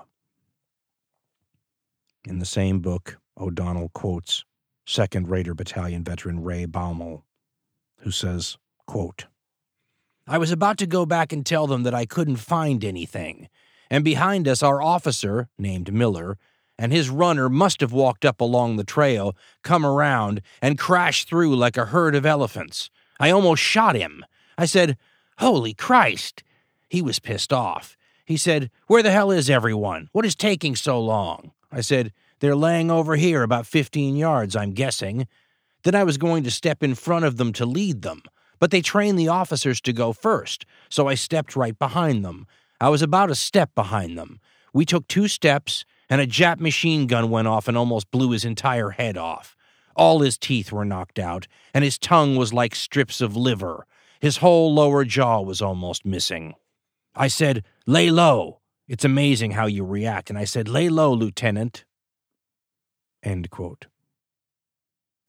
He then later says that the next day the officer who had been shot in the head died, saying he suffocated in his own phlegm, and then pointed out the obvious it wasn't a pretty sight. Those are the kinds of experiences, right? The human experiences that will have some people, understandably almost, drinking the rest of their life away, trying to not recall the terrible images that are stored in their memory banks. As terrible as the hatred may be between the combatants, I can't get out of my head something I read in Francis Pike's Hirohito's War because it reminds me a little of the Christmas truce in 1914 in the First World War, where the two sides jumped out of the trenches and came together and started exchanging uh, materials and gifts with each other uh, to the horror of their commanding officers, by the way, because it sort of showed a humanness that defied the conflict itself. There's much less of that, as you might imagine, in the Pacific, which so many modern histories like to call a race war, a race war of annihilation. But in Hirohito's war, Francis Pike recounts an incident I'd never heard of before uh, based on an entry in a Japanese diary. And it involves the starving Japanese soldiers on Guadalcanal in, at Christmas, 1942, when the Americans get a special Christmas food treat, because the Americans weren't eating particularly well either, and the Japanese nearby can smell it. And Pike writes, quote, While the Japanese were receiving their last supplies from Rabaul on Christmas Day, gifts of boiled lollies, I don't know what that is, by the way, tobacco, and matches were being distributed to the Allied troops. Field kitchens served a special dinner of meatloaf and preserved peaches. The smell of American delicacies drove the Japanese to despair. Private Nishimura recorded a bizarre incident in which one of his colleagues, an English speaker, declared, I've had enough. He stripped to his underpants and, feigning drunkenness, staggered towards the American lines. Silence followed, only occasionally interrupted by laughter. The Japanese soldier returned several hours later bearing food, a gift from the American soldiers a few yards away. Few Japanese soldiers, he writes, were as fortunate. By Christmas 1942, though, the situation in Guadalcanal is almost over. By the end of the year, the emperor gives permission for the Japanese troops to withdraw, and they launch a campaign to try to evacuate some troops from the island. And by February 1943, the Americans declare the area secure. The final casualties are, however, sobering when you combine the land casualties with the casualties from pilots in the air, the casualties of the naval soldiers on both sides. Richard B. Frank says the American forces lost 7,100 people the Japanese forces at least 30,343 people. The casualty rates were very lopsided. And 75% of the Japanese killed died due to disease and starvation. This is an example of the cruelty, if you will, of the Japanese strategy here in this war. The idea that they're going to take these islands and then they're going to force the Allies to take them back, and they're going to win over the Allies because their people are willing to suffer more. They may be right about that, but the suffering that they put their own people through is cruel to the extreme. It did create a sense of admiration, though, from their enemies, and Richard B. Frank writes, quote, We cannot leave the subject of the Japanese soldiers on Guadalcanal without honoring them for their one supreme virtue, a determination, a courage far above that of any of the other combatants in World War II. John B. George, a junior infantry officer who faced the Japanese at the Gifu, I think it's Gifu, and later in Burma, wrote, quote, most of us who have fought in the Pacific are ready to admit here and now, away from all the convincing firsthand evidence we've seen mass starvation, untold suffering, shell shock, cannibalism, mass suicide that for sheer, bloody, hardened steel guts, the stocky and hard muscled little Jap doughboy has it all over any of us. End quote. Frank continues. Quote, in facing defeat, George went on, the Japanese soldier, quote, took it like a man, like a hero, no surrender for him. End quote. In his book, The Rising Sun, author John Toland quotes a um, report from Lieutenant General George C. Kenney to Hap Arnold, the head of the U.S. Army Air Forces, pointing out that the people back home, including the War Department, had no conception of the problems facing the troops in the Southwest Pacific and says, quote, The Jap is still being underrated. There is no question of our being able to defeat him, but the time, effort, blood, and money required to do the job may run to proportions beyond all conception, particularly if the devil is allowed to develop the resources he is now holding. Let us look at Buna, he writes. There are hundreds of Bunas ahead for us. The Jap there has been in a hopeless position for two months. He has been outnumbered heavily throughout the show. His garrison has been whittled down to a handful by bombing and strafing. He has had no air support, and his own Navy has not been able to get past our air blockade to help him. He has seen lots of Japs sunk off the shore a few miles away. He has been short on rations, and he has had to conserve his ammunition as his replenishment from submarines and small boats working down from Lae at night, and once, by parachute from airplanes, has been precarious to say the least. The Emperor told them to hold, and believe me, they have held. As to their morale, they still yell out to our troops, now quoting what they yell. What's the matter, Yanks? Are you yellow? Why don't you come in and fight? A few snipers, he continues, asked to surrender after they'd been surrounded, called back, If you bastards think you're good enough, come and get us. I'm afraid that a lot of people who think this Jap is a pushover as soon as Germany falls are due for a rude awakening. We will have to call on all of our patriotism, stamina, guts, and maybe some crusading spirit or religious fervor thrown in to beat them. No amateur team will take this boy out. We've got to turn professional. Another thing, there are no quiet sectors in which troops get started off gradually as in the last war. There are no breathers on this schedule. You take on Notre Dame every time you play. End quote. A football analogy there, of course. Guadalcanal is often seen as a campaign with major mistakes on both sides. Ernest and Trevor Dupuy in the Encyclopedia of Military History says the Americans made fewer mistakes than the Japanese, and that's why they won. The American mistakes were almost inevitable. If you recall that the entire campaign was given five weeks, a mere five weeks of preparation, and the Marines performed heroically. But you can begin to see a mere year basically after Pearl Harbor that the writing is on the wall for what the Japanese have signed up for. And you run across numbers sometimes that just display it in a wonderfully um, obvious sense. In 1942, for example, this is, remember, the first year of the war for the United States. The Americans churned out 49,445 planes, according to Richard B. Frank. Japan churned out 8,861. And 1942 is the least productive year of the war for the Americans. 43 and 44, you're going to see production numbers absolutely shoot through the moon. Now, all those planes aren't being used in the Pacific theater by the Americans, and all those planes are being used in the various theaters in the Asia Pacific area by Japan. The United States, it should point, be pointed out that by the end of 1942 has opened up a second front in North Africa, Operation Torch. So they have troops that they have to support with aircraft and all these other production figures uh, in multiple theaters. Nonetheless, the difference in production numbers are so incredibly profound that the Japanese would be foolish to think that they aren't going to just be buried. It is the bravery, courage, and willingness to die for the emperor that they hope will compensate for that.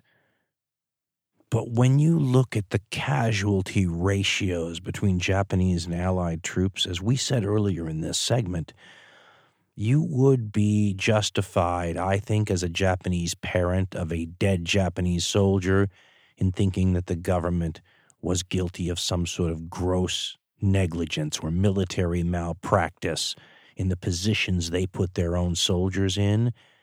I mean, on New Guinea, after the campaigns at Buna and Gona and those places, the war continues there till 1944, and the Australians have gotten extremely good, and the kill ratios are astounding. Here's what Eric Bergerud in Touched with Fire writes about it, quote, the Australian juggernaut was not only rolling, it was doing so with very little cost in Australian lives. Disease preyed upon all soldiers in New Guinea until the end. The Japanese, however, were losing their ability to cause pain to their enemies in New Guinea. Fewer than a thousand Australian soldiers were killed from February 1, 1943, the end of the Bunagona Sanananda campaign, until January 1944 during the large Japanese attack on Finschhafen, 52 Australian soldiers lost their lives, a minuscule figure in the grim arithmetic of war. In the process, In addition to the 13,000 dead suffered in Kokoda Buna, the Japanese lost another 30,000 men.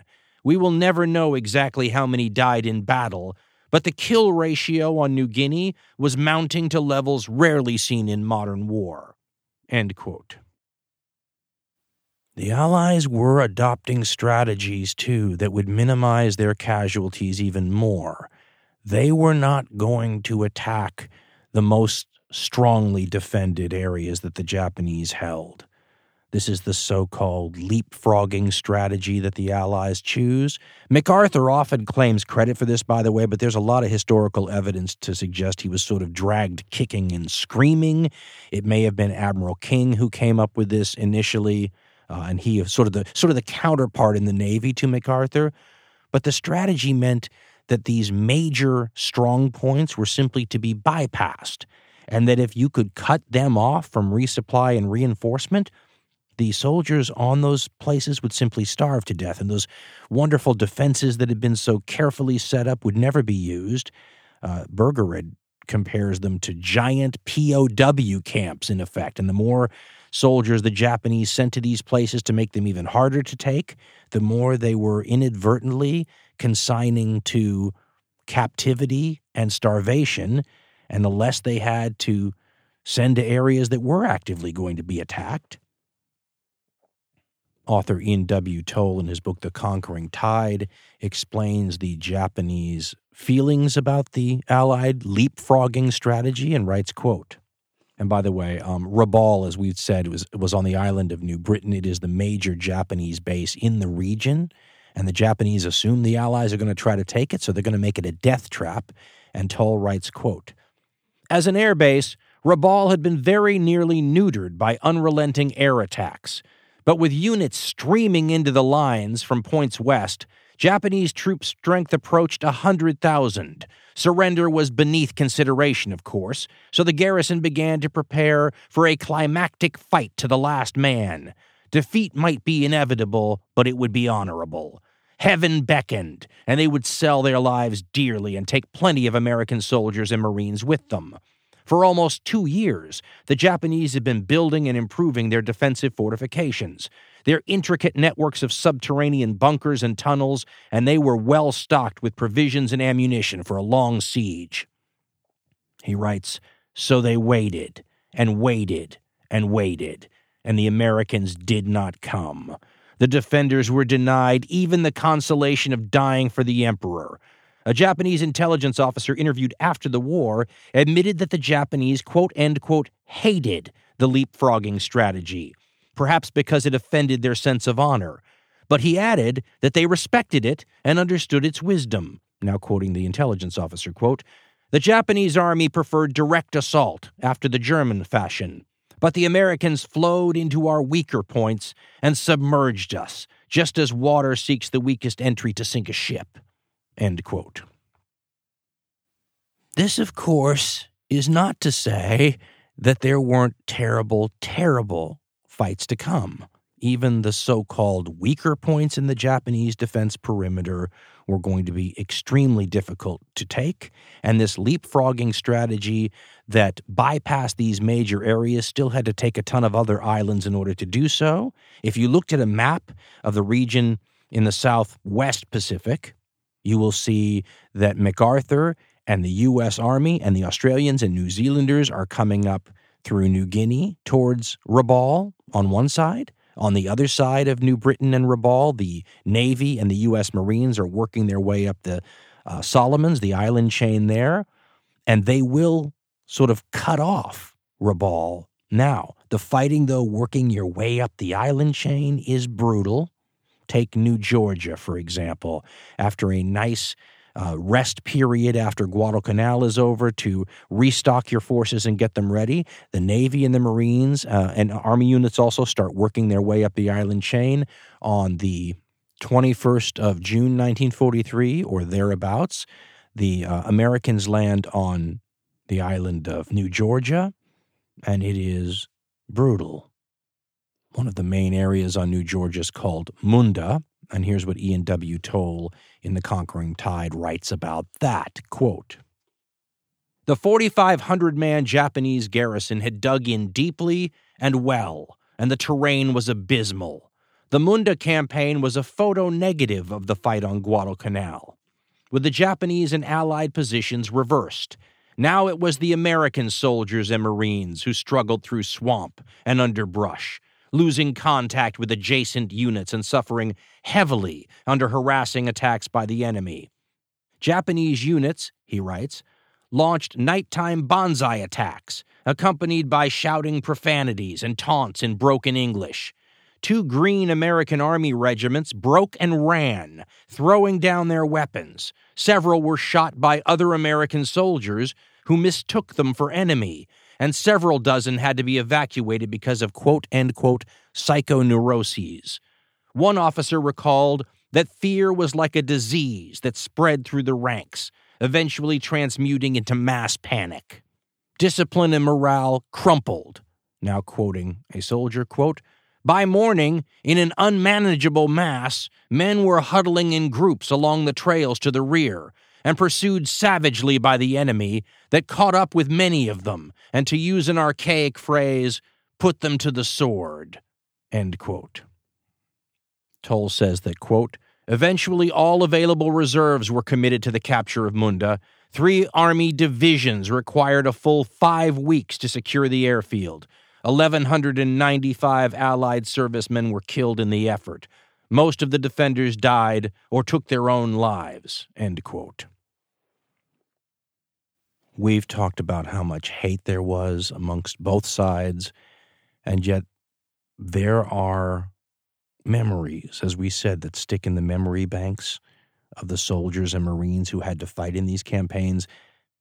In his wonderful book that we've quoted already from uh, Into the Rising Sun, Patrick K. O'Donnell talks to Harry Clark of the 4th Raider Battalion fighting on New Georgia, and he remembers this quote We took Viru Harbor, a lot of boom boom and bang bang. It was a blur. It was kind of bewildering to say the least. There's nothing orderly about modern combat. I'm sure you've been told that enough that you're about to vomit in your wastebasket. It's a blur of sound. The only thing you're whittled down to immediately is the base person you are. You know what you're supposed to be doing. Then he sighs, it says. I shot this guy. Thank God he was Japanese and not American, or I would have made the biggest mistake in my military career. He sighs again. Being a scout sniper, I've been cautioned over and over to look for papers, look for documents. This, that, and the other thing. This soldier was about six feet, the guy he shot, clean as a whistle. Most were starving to death and filthy and dirty. This guy was as clean as a whistle, and around his neck he had the most gorgeous miniature painting of himself in Shinto robes. I took his dog tags and papers he had in a side pocket and turned them over to military intelligence. They're the ones who told me his name, something that has haunted me for my entire life. They said, now quoting them, quote, This is a second lieutenant.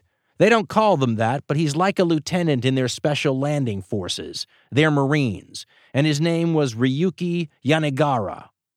Now quoting the Marine again, quote, I'll tell you, I cannot remember the names of so many people to whom I owe so much but I remember his name. It's terrible to find out the name of somebody you killed. Later, I was in Japan with the Dow Chemical Company, and I ran an article in the newspaper, and the article said, quote, Anybody interested in knowing about Ryuki Yanagara, Special Landing Forces in World War II, please contact Harry Clark at such and such a hotel. And then he says, At my age, I'm forgetting so many things, but the last thing I'll ever forget is Ryuki Yanagara. End quote. I once again remind us all to remember what is in the memory banks of these guys. And long after we've forgotten about the war, they haven't forgotten about the people they killed, the people they lost, the friends, and the visions that haunt their nightmares. By the time the new Georgia campaign kicks off, the most important and well known figure in the Japanese military is not around to see it the great Admiral Yamamoto, who is head and shoulders uh, above most of the other, all of the other Japanese military officials, will be shot down by American pilots on April 18th, 1943. The result, once again, of American intelligence advantages and crypto analysts who are able to decode the Japanese messages announcing that Yamamoto is going to be in the region. They ambush him, they shoot him. He's found later with 250 caliber bullet wounds, apparently sitting in his chair after the plane that he is in is shot down and crashes in the jungle. And um, one American said that this was the equivalent of winning a large battle against the Japanese, that there is no other Japanese military officials anywhere near his caliber. And for the Americans, we had said during the Battle of Midway that it was essentially like paying back an Osama bin Laden when the Americans sunk those Japanese carriers. Well, from the American point of view, an Admiral Yamamoto is like an Osama bin Laden. And so to be deprived of his leadership at this point in the war is almost symbolic of where things are going for the Japanese war effort because by mid 1943, things are starting to look extremely bleak. And in hindsight, you can see that it's getting impossible to imagine things turning out in any way, shape, or form the way the Japanese would hope. I mean, if you look at the number of aircraft carriers that the U.S. puts uh, you know, into into operation from late 1942 all through 1943. It's something like seven big carriers and a ton of escort and light carriers. The Japanese are commissioning very few ships, and the attrition is taking a toll on a bunch of ships that normally you don't pay attention to. You know, everyone focuses on the big ships and the important ones but there's a lot of things like destroyers and transports and things that are vitally important to day to day operations that are being destroyed regularly.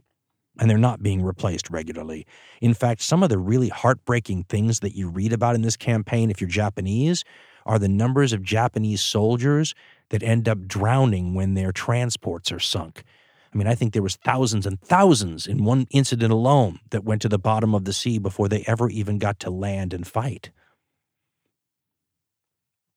as we said, if you're a Japanese parent of a soldier that didn't come home, I think you'd have every right to be extremely disappointed, and that might be uh, putting it mildly, at the way the war was conducted and the lack of any sort of real sense of value in the lives of the average Japanese soldier.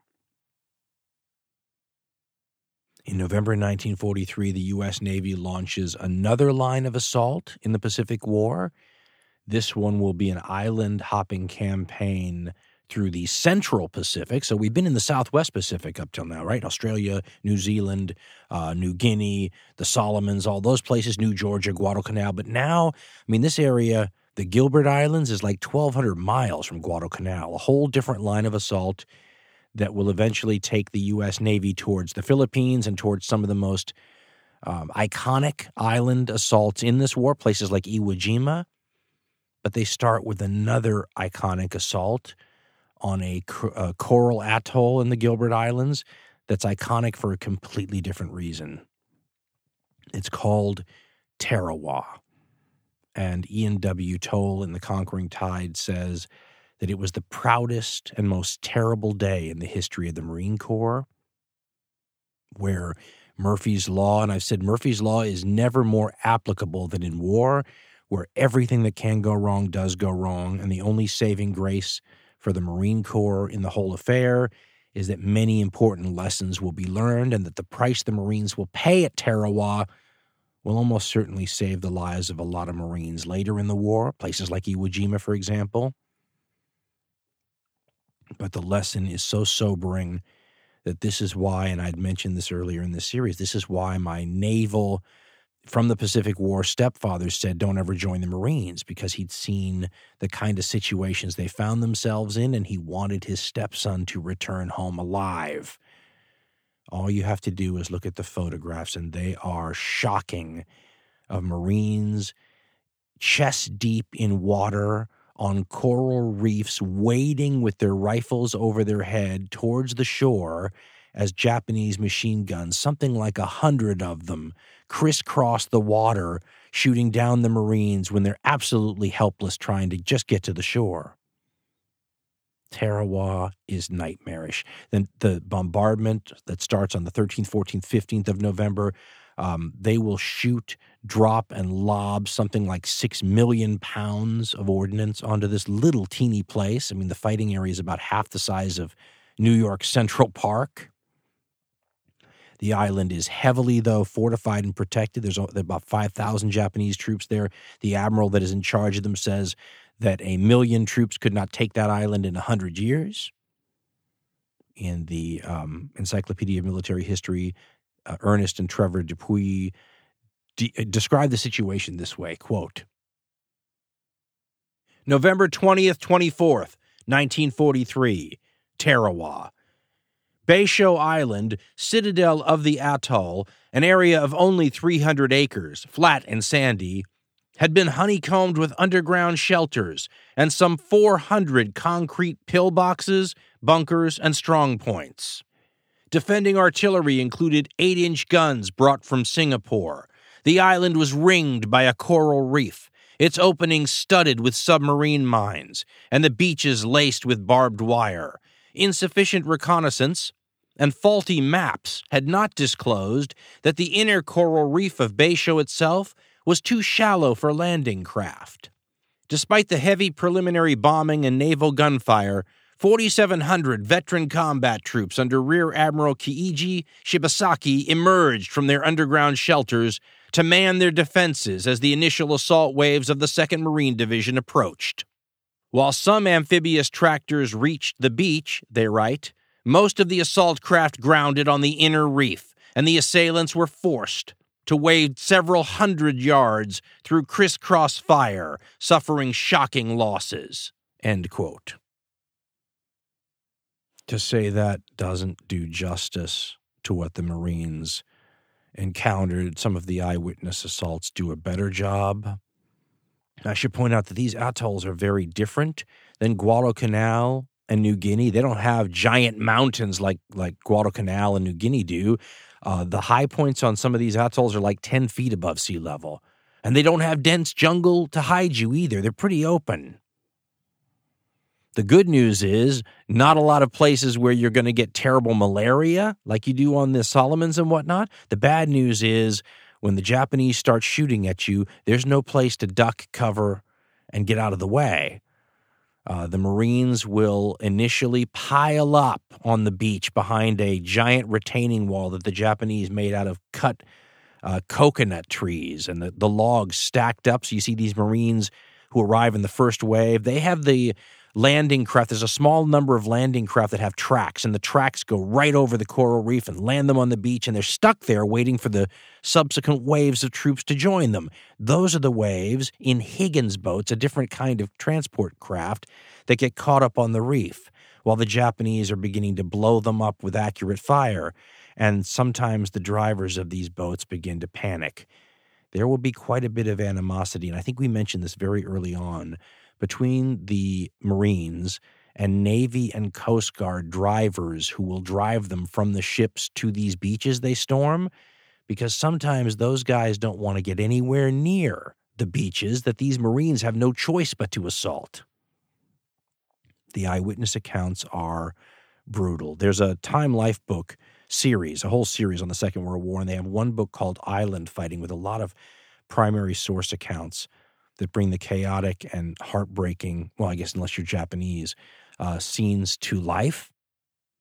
One of the ones that caught my attention uh, specifically had to do with um, some of these vehicles being blown up in the water as they went from the transport ships trying to get the Marines to the beach.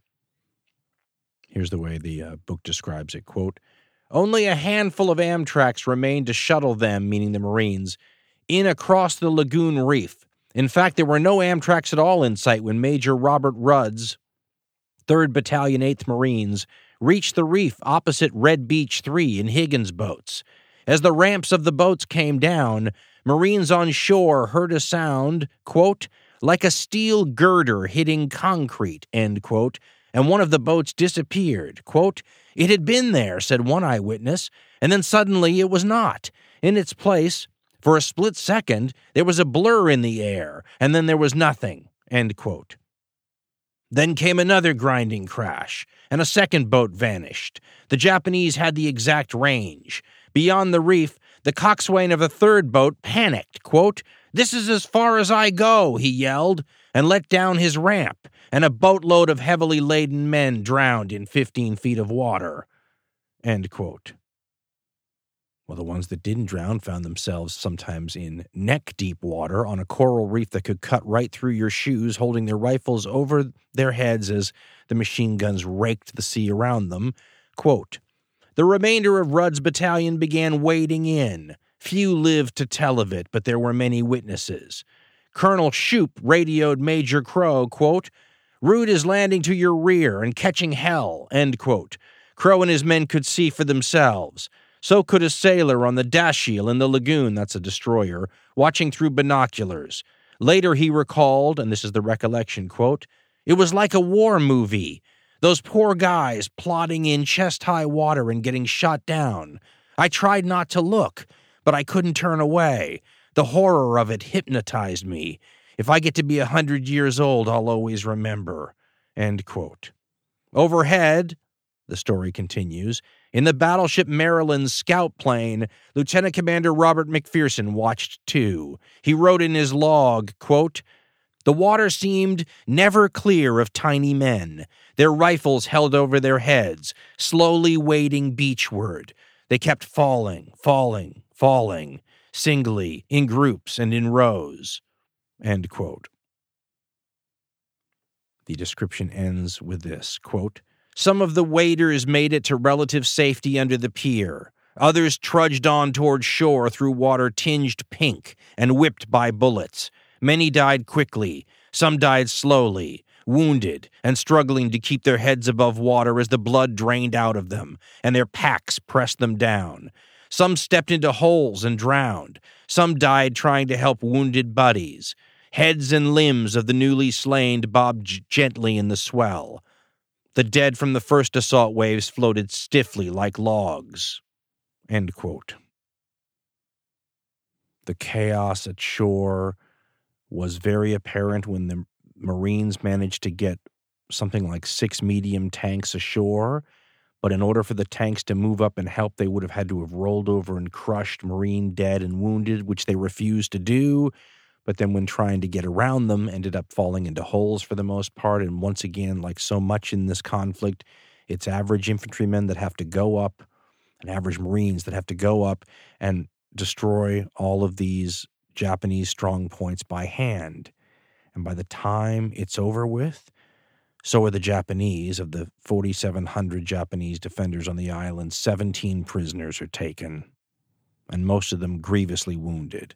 A lot of Japanese will kill themselves by shooting themselves with their own rifles, pulling the triggers with their big toes. And of the Marines, well, Ernest and Trevor Dupuy say this quote, Tarawa, in ratio between casualties and troops engaged, ranks among the costliest battles in American military history.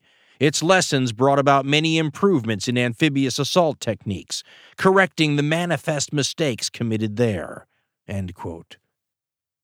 Saying that the Marine casualties on Tarawa would end up saving Marine lives later in the war by teaching invaluable lessons on how you conduct amphibious warfare is cold comfort to the families of the dead.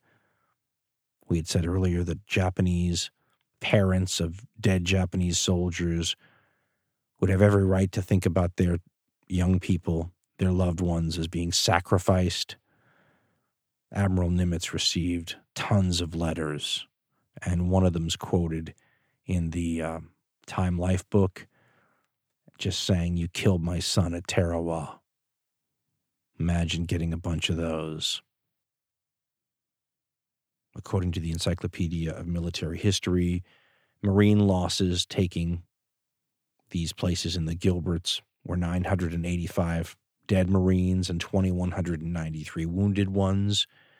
fighting, as we said, in a territory about half the size of New York Central Park.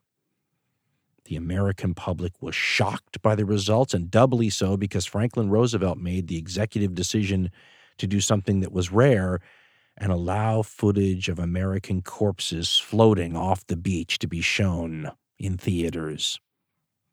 He thought the American public needed a jolt. In the fabulous documentary I mentioned earlier, Hell in the Pacific, it said that the shock did indeed result in an increased number of war bonds being sold, but it also resulted in Marine Corps recruitment dropping. For the same reason my stepdad probably didn't want me in the Marines. He called it a suicide squad. And when you saw those elite Marines wading 700 yards in chest deep water under machine gun fire, well, if you're a parent, you probably don't want your son doing that. The Marines didn't want their people doing that either. And what their Marines paid a high price for learning at Tarawa will be employed later, as we said. Reminds me of Douglas Haig on the Western Front, the British commander there that took so much flack for being a butcher. But fans of Douglas Haig say that what he learned in those terrible battles that got him that nickname assured that there would be less loss of life later in the war. Marines at places like Iwo Jima later will benefit from the sacrifice of Marines at Tarawa now.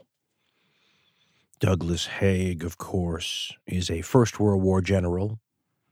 And if you look at the difference between tactics, strategy, and equipment in 1914, the first year of the First World War, and 1918, the last year of the First World War, right? A mere four years. It is astounding. And I believe we said when we talked about the First World War, it's like technology on steroids. And in the modern world, war has that effect. And you see it in the Second World War also. By 1943, the Allies aren't just churning out tons more stuff than the Axis, right? It's not just a quantitative advantage, it is beginning to show a huge improvement in quality as well. The United States, for example, uh, had poor, for the most part, poor aircraft when the war started. There were some exceptions. By 1943, much, much better aircraft are making appearances and being deployed. I mean, the P 38, uh, the famous Lightning, uh, that was a, a 1942 plane, really, but in 43, it's, it's all over the place. In 43, you start getting P 47s. You start getting Corsairs, the F 4U. The P 51s are still a little ways away, but you do start getting uh, B 29 Super Fortresses rolling off the assembly lines. New carrier aircraft, hell divers. I mean, it's going to be the fact that the Japanese, uh, especially, are not going to be able to take advantage of improvements in technology to anywhere near the same degree.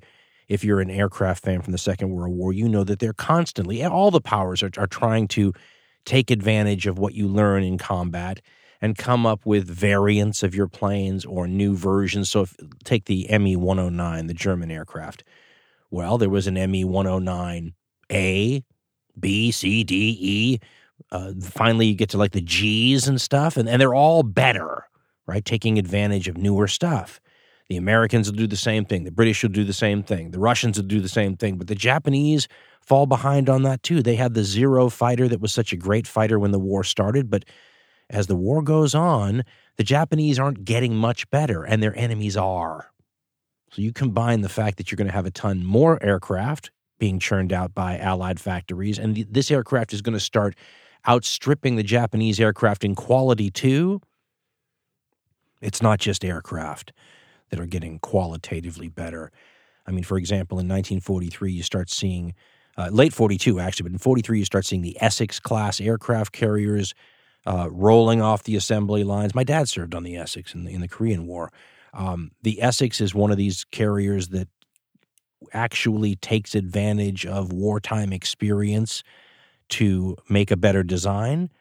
As we should remember, in the Second World War, everyone expected battleships to be the big, important, you know, queen of the seas when it turned out to be aircraft carriers, the aircraft carriers that Japan and the United States had, for example, were ones that were designed before the war, before they knew that these were going to be the dominant ships, and before they had any chance to incorporate real wartime lessons into the design.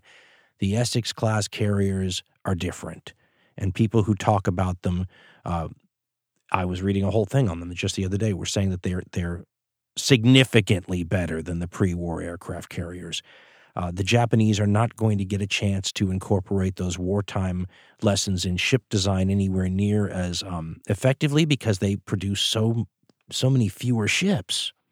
The Japanese are going to rely on converting battleships that are under construction into aircraft carriers. I mean, they're going to try stopgap measures to help themselves. Meanwhile, the United States is creating like seven, eight, nine new fleet carriers a year. I mean, it's it's a dynamic that the Japanese can't win. It's a steamroller by 43. And 1943 shows you that the Axis are beginning to lose everywhere. We said the beginning of 1942 to the end of 1942, it's like night and day. But once 1943 rolls around, this is a one way street when it comes to uh, how things are going. 43 is a terrible year for the Axis. 44 is worse. And of course, 45 is nightmarish. 1943 is the year that the Allies uh, kick the uh, Axis powers out of North Africa. They then quickly cross the Mediterranean and invade the island of Sicily. Then they quickly cross from the island of Sicily to Italy and knock the Italians out of the war. Mussolini is deposed in 1943. So he's one of the big three, right? Tojo, Hitler, and Mussolini.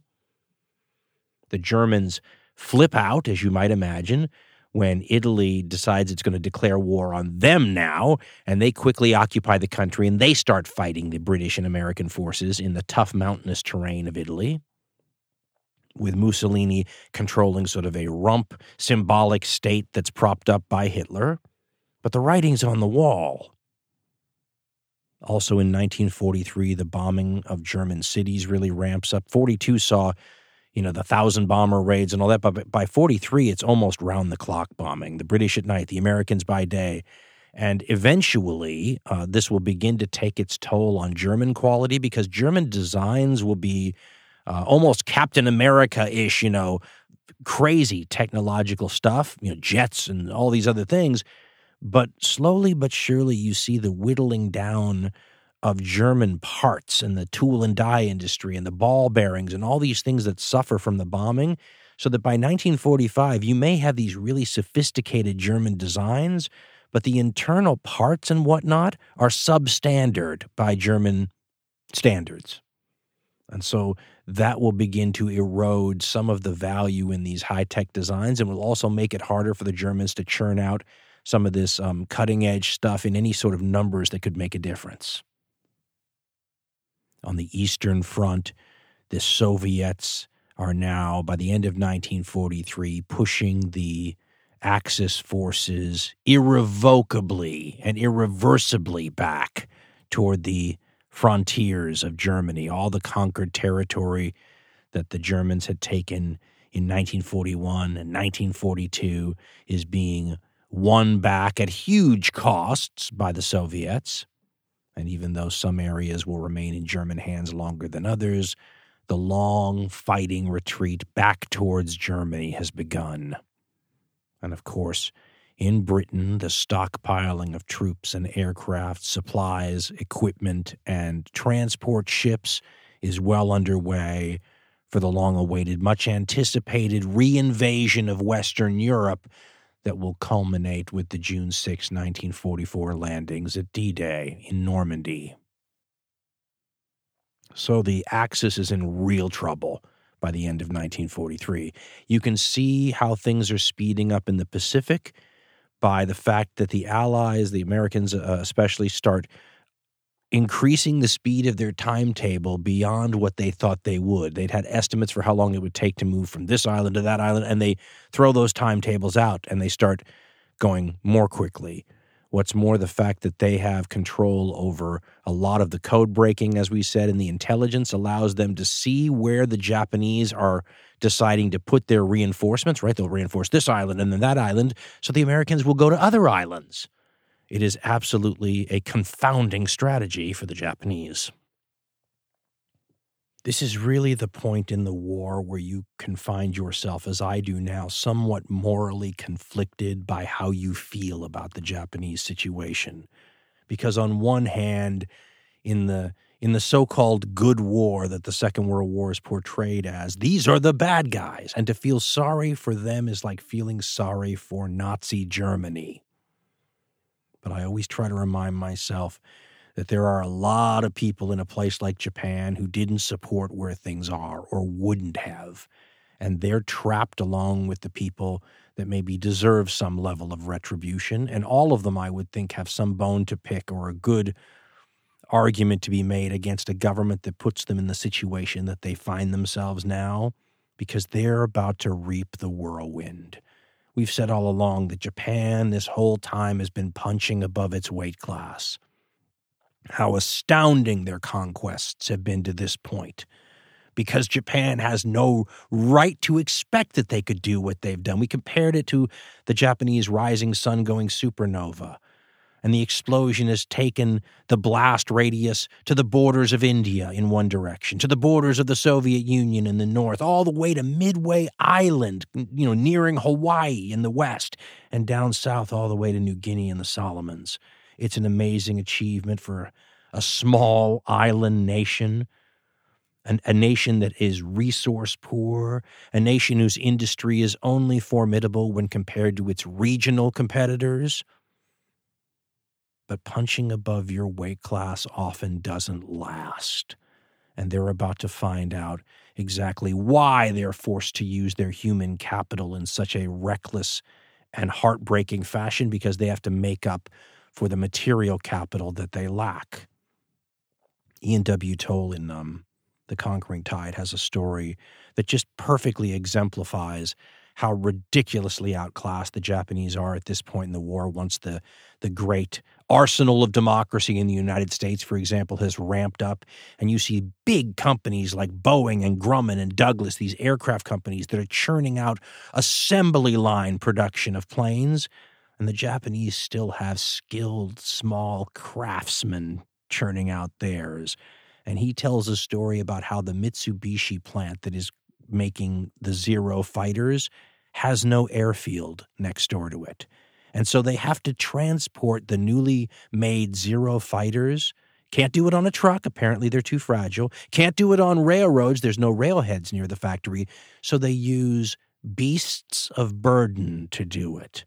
Oxen towing these fighter planes the 25 miles that they need to go. And by this time in the war, they can't get feed for the oxen except on the black market. And when that starts to fail, Toll says, the oxen start to die. And so they can't get the planes the 25 miles they need to get them so that they can be used. Think about how much of a disadvantage that puts the Japanese in, and think about how symbolic uh, it is that that this country who has to use oxen to move 20th century aircraft, the situation they find themselves in when they're facing the United States at this point in the war. In mid 1944, the United States begins to turn the very strategy that had been part of the defense plans of Japan against them.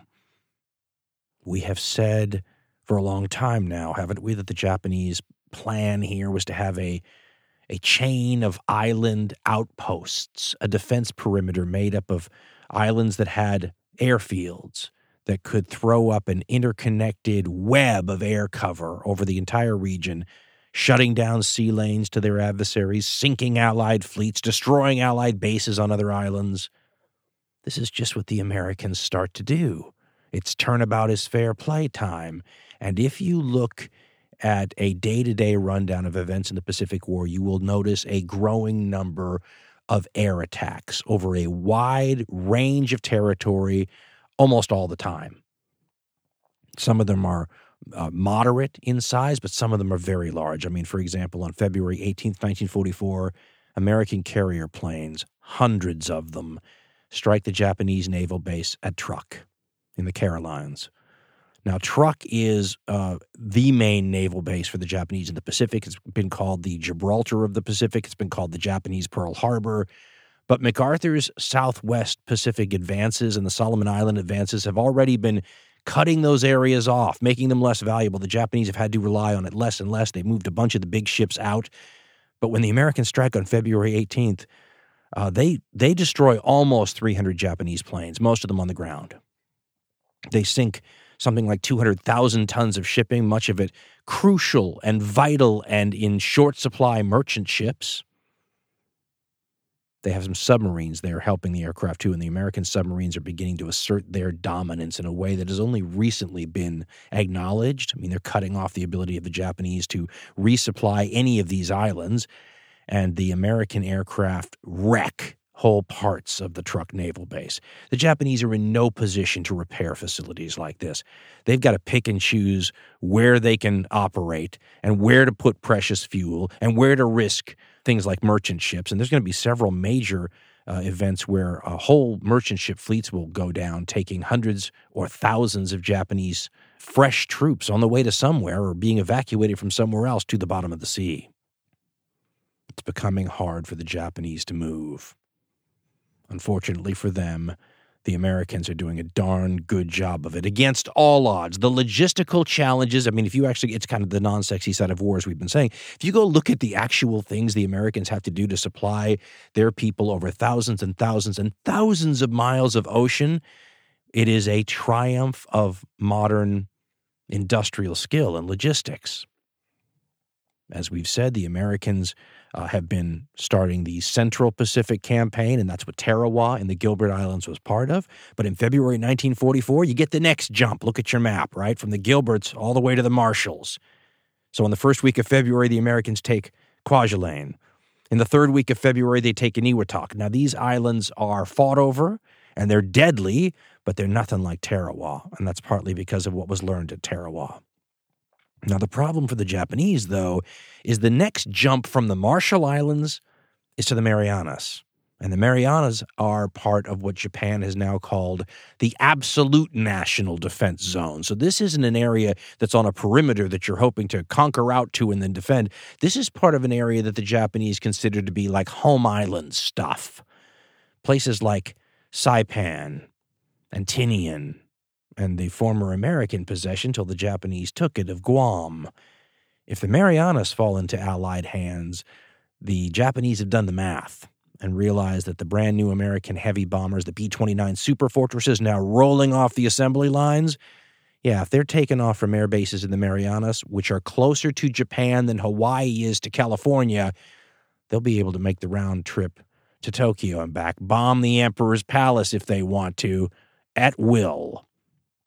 The B 29s have been able to reach Japan from bases in China, but that is small time stuff compared to the round the clock nastiness that the Japanese can expect if the Americans capture the Marianas, which is why they're part of the absolute national defense zone. Everyone realizes how big of a deal this is no one's quite sure when and where the Americans are going to attack, though, because their timetables keep catching the Japanese off guard. And, and the Japanese are not reading American codes, but the British and Americans are reading Japanese codes.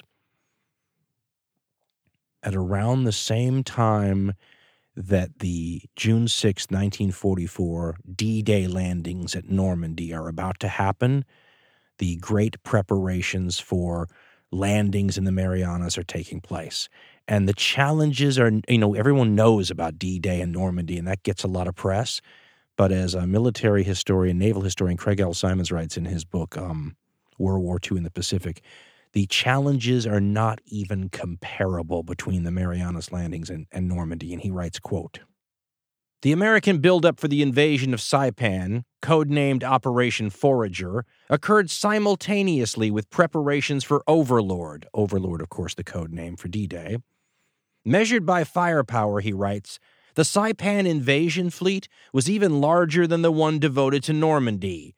Raymond Spruance, the admiral, commanded the overall invasion force that included Pete Mitscher's powerful Task Force 58, which by now consisted of 15 aircraft carriers, 7 battleships, 11 cruisers, and 86 destroyers.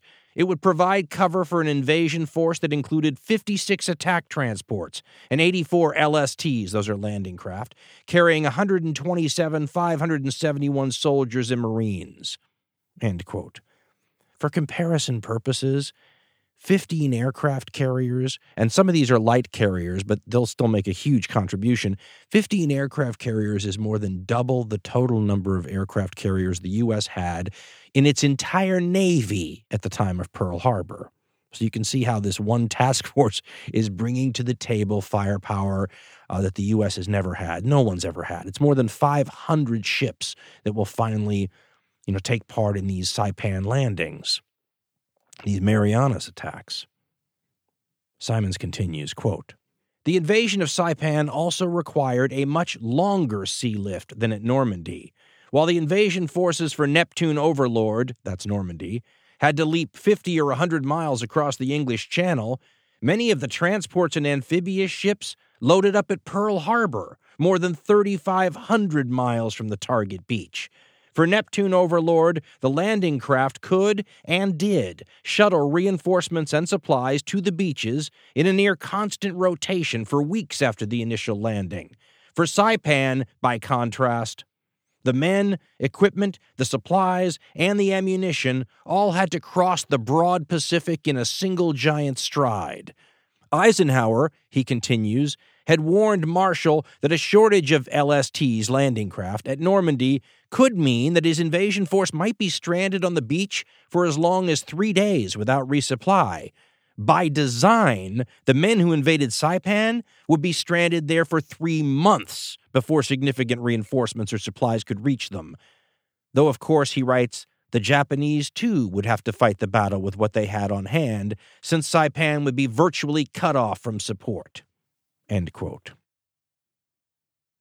In his book Eagle Against the Sun, Ronald H. Spector describes how the Marianas are going to be a different animal than Tarawa and the Coral Atolls was. It was going to be more like those battles in the Solomons and maybe even New Guinea. And he writes, quote, the Marianas were much different from the tiny low-lying atolls which the Marines had captured in the Gilberts and Marshalls. Saipan, Tinian, and Guam were large and varied land masses, with everything from swamps and sugarcane fields to high, jungle covered peaks and steep ravines. They combined all the hazards which American soldiers and Marines had learned to dread in their earlier island campaigns a fringing coral reef protecting a shallow lagoon, rugged jungle terrain, and lots of limestone and coral caves for bunkers and artillery positions. End quote. American intelligence has been very good, as we said, and they have a huge jump on the Japanese because they and the British are reading Japanese codes. But they don't know that the Japanese have about twice as many defenders on the island as the Americans think they have. That's going to be a nasty surprise. The good news is that because the Marianas are in the inside of the Japanese defense perimeter. The Japanese don't have the defenses up to par yet because they didn't expect the Americans to be there that soon. So both sides are going to be caught a little off guard when the American attacks on the islands start air attacks, followed by big fleets. I mean, the American fleet's over 500 ships. Uh, this may be the largest fleet so far in the war, and it rolls into the area and starts pounding these islands.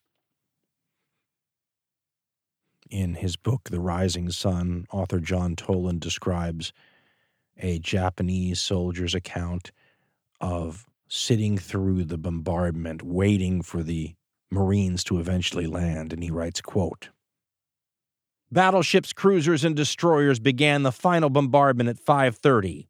That would be 5:30 June 15th, 1944, by the way.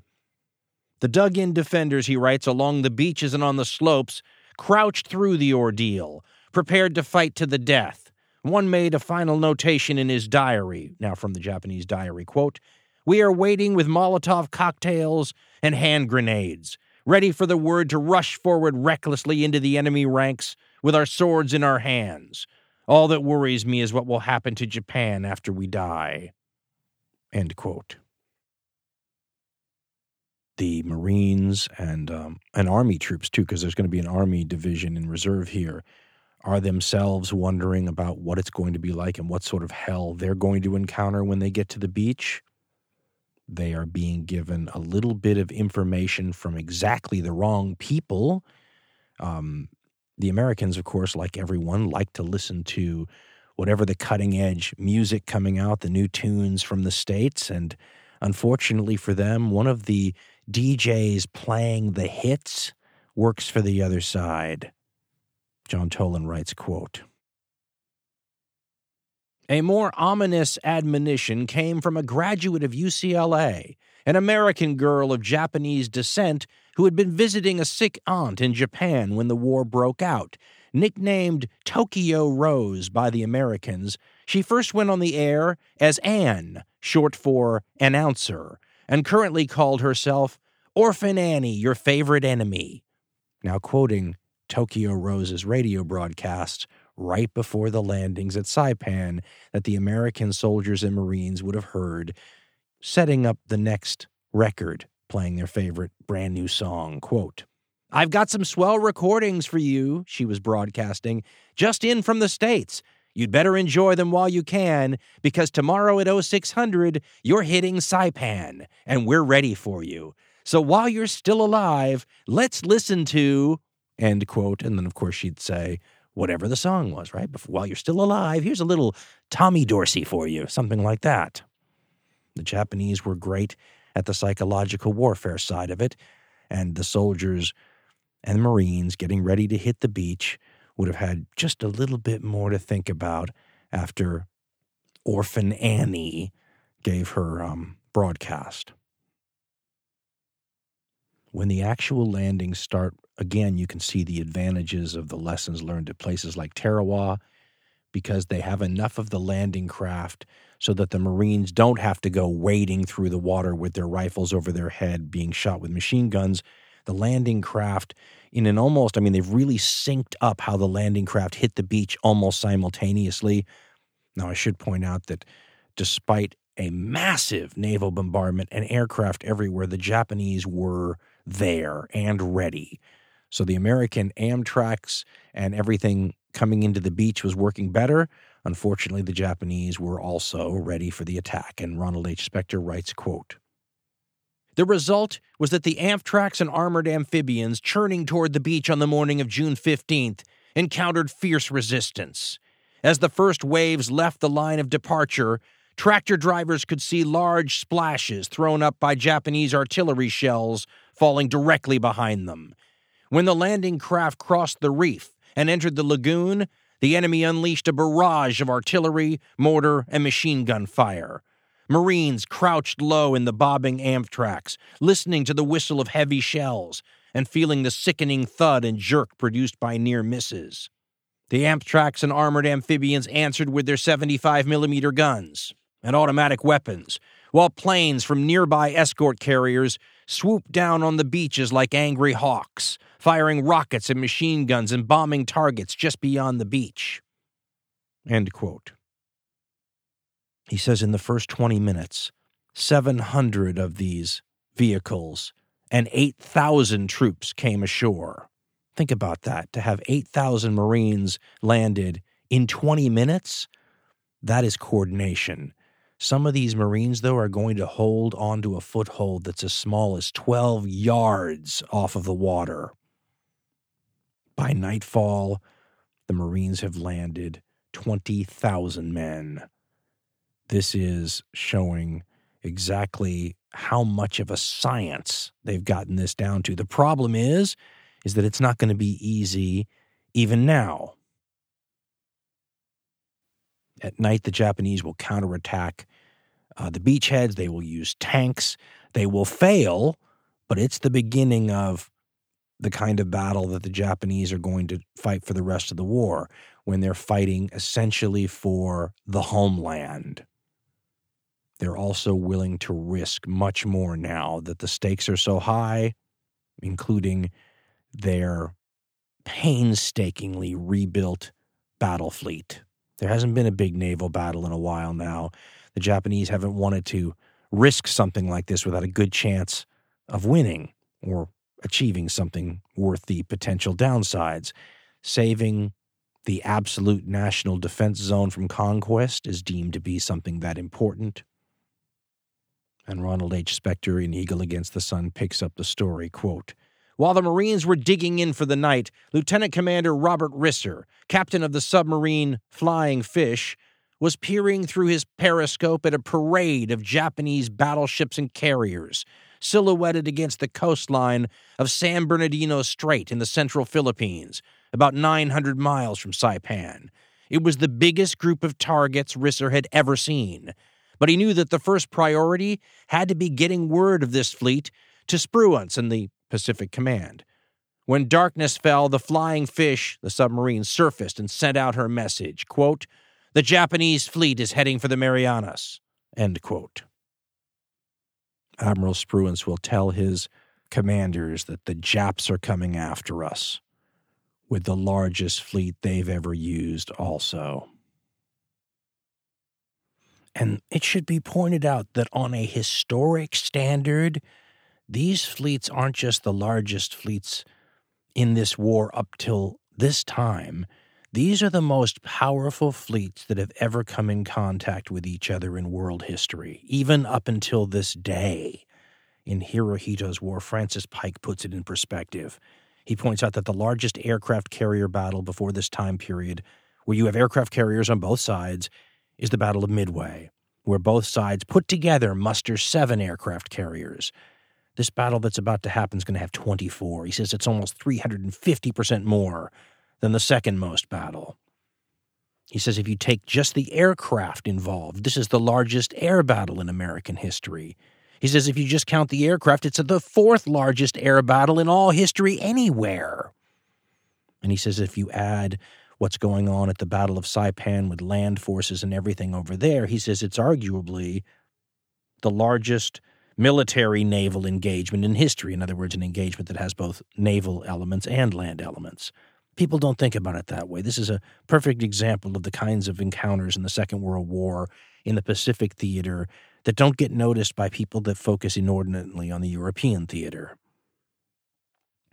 There are no naval encounters in the Mediterranean or the North Sea or the Atlantic to rival anything like what's going on in the Pacific. And if you're a Japanese sailor, you would have every right to feel optimistic about the outcome here. The Japanese are desperate for a decisive battle, and it looks like they've scraped together the proper forces to get one. And over and over, you read these remembrances by Japanese sailors who are looking out over the balcony and can see this fleet that is so much more powerful than even the fleet they struck Pearl Harbor with. I mean, just take the two largest battleships that human beings have ever put afloat, and they're with this Japanese fleet, the famous Yamato and her sister ship, the Musashi, whose 18.1 inch guns have never been fired in anger. They're going to be fired in anger now, the Japanese figure. And then they've got their first new purpose built aircraft carrier to come off the slips in a while, the Taiho, armored flight deck, considered to be, and you love this little poke in the eye of fate, don't you? Considered to be unsinkable. You may recall that that's the same moniker that the poor Titanic had, and the Taiho's only been commissioned for a month, right? So you talk brand new, it's brand new, and it becomes the flagship. The Japanese have a plan, and it's a good one. They're going to launch their planes, which have significantly greater range than the American aircraft, out of the Americans' range so that they can hit the American ships, but they can't be struck in return. The devil, though, is in the details when you get to the nitty gritty. Part of the reason the Japanese planes have this extra range is because they lack some of the things that the American planes are going to have, like armor. Makes you light to not have armor, increases your range, increases your maneuverability, but you better not get hit. And they don't have things like self sealing fuel tanks like the Americans, which will again lower your weight, just don't get hit in the fuel tanks or the fuel lines. Some of these Japanese aircraft are of a new, improved type, which, as we pointed out, all the major countries of the world are trying to keep pace with aircraft development, and the Japanese have fallen behind. So it's great to have all these new aircraft. The problem was is to go with all these new aircraft, the Japanese have all these new pilots who can hardly fly these new aircraft. And they're having accidents all the time. In the post war uh, interviews with Japanese admirals, they focus on this inordinately, and it was not something that was really apparent at the time. But these aircraft are being flown by Japanese pilots who have dozens of hours in the cockpit, often compared to hundreds and hundreds of hours that the American counterparts that they're going to fly against have in theirs. And you would rather have a much worse plane with a much more experienced pilot than to have a pilot who only has dozens of hours in the cockpit, even if their plane's better. And in the case of the Japanese, their planes aren't better. Want to get an idea of the little things that show exactly how desperate the Japanese are? The Japanese have fueled a lot of these warships with the equivalent of straight crude oil right out of the ground. They can't even get the oil that they need for the ship's boilers and engines refined. And if they do get them refined, they can't get the refined oil to where the warships are. They have huge fuel problems. And you know it because this straight crude is going to foul the boilers, destroy the engines. I mean, you don't use this if you think you're going to have a fleet to fight next year and the year after and the year after that. This is a sign of desperation. As the Japanese fleet approaches the Americans. On June 19, 1944, they begin launching their waves of attack planes.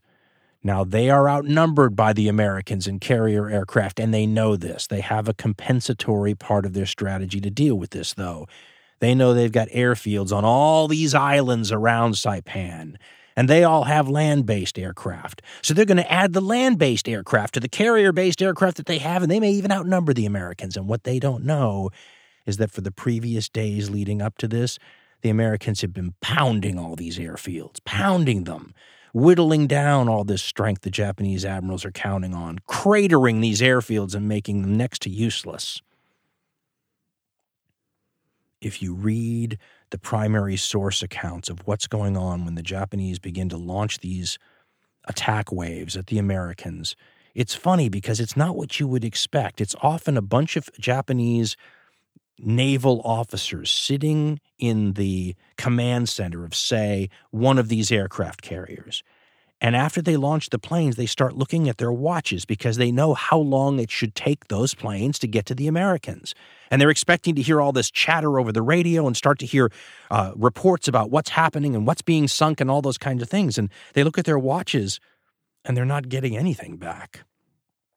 So then they figure, okay, this must have happened or that must have happened. And then they look at their watches again a little while later and there's still nothing. And you can sense the unease growing. Something seems wrong. And what turns out to be wrong is that the Americans are not caught by surprise, but instead are waiting for the Japanese. The Japanese have added radar since Midway. So they've got some radar now, but it's not as good as the Americans, and there's very little of it compared to what the Americans had. The Americans are not just loaded with radar, they're putting it in airplanes now. They're putting it in anti aircraft shells, the famous VT shells, which instead of the aircraft having to be hit with an anti aircraft round to explode, the American rounds will sense when the aircraft are near and just explode. This will take a huge toll as well. We had talked earlier about how the Americans are learning how to conduct aerial defense. And by 1944, they've got this down to a science. They've got their aircraft carriers protected with ring after ring of other warships, including at the very outer edges, destroyers that are on picket duty so that when the Japanese aircraft show up looking for aircraft carriers, first they have to get through the defensive screen of American planes. If they get through them, then they run into the destroyers. Then they run into the cruisers after that. Then they run into the battleships after that. All of them shooting and filling. Go look at pictures, filling the sky with black puffs, every one of those involving shrapnel going out in every direction. And the Japanese do not make it through these defenses to get to the precious American aircraft carriers. They get massacred by the American fighters. One American pilot who's enjoying this um, unbelievable killing field says this is just like a turkey shoot. And forever afterwards, the Americans will refer to this battle as the Great Marianas Turkey Shoot.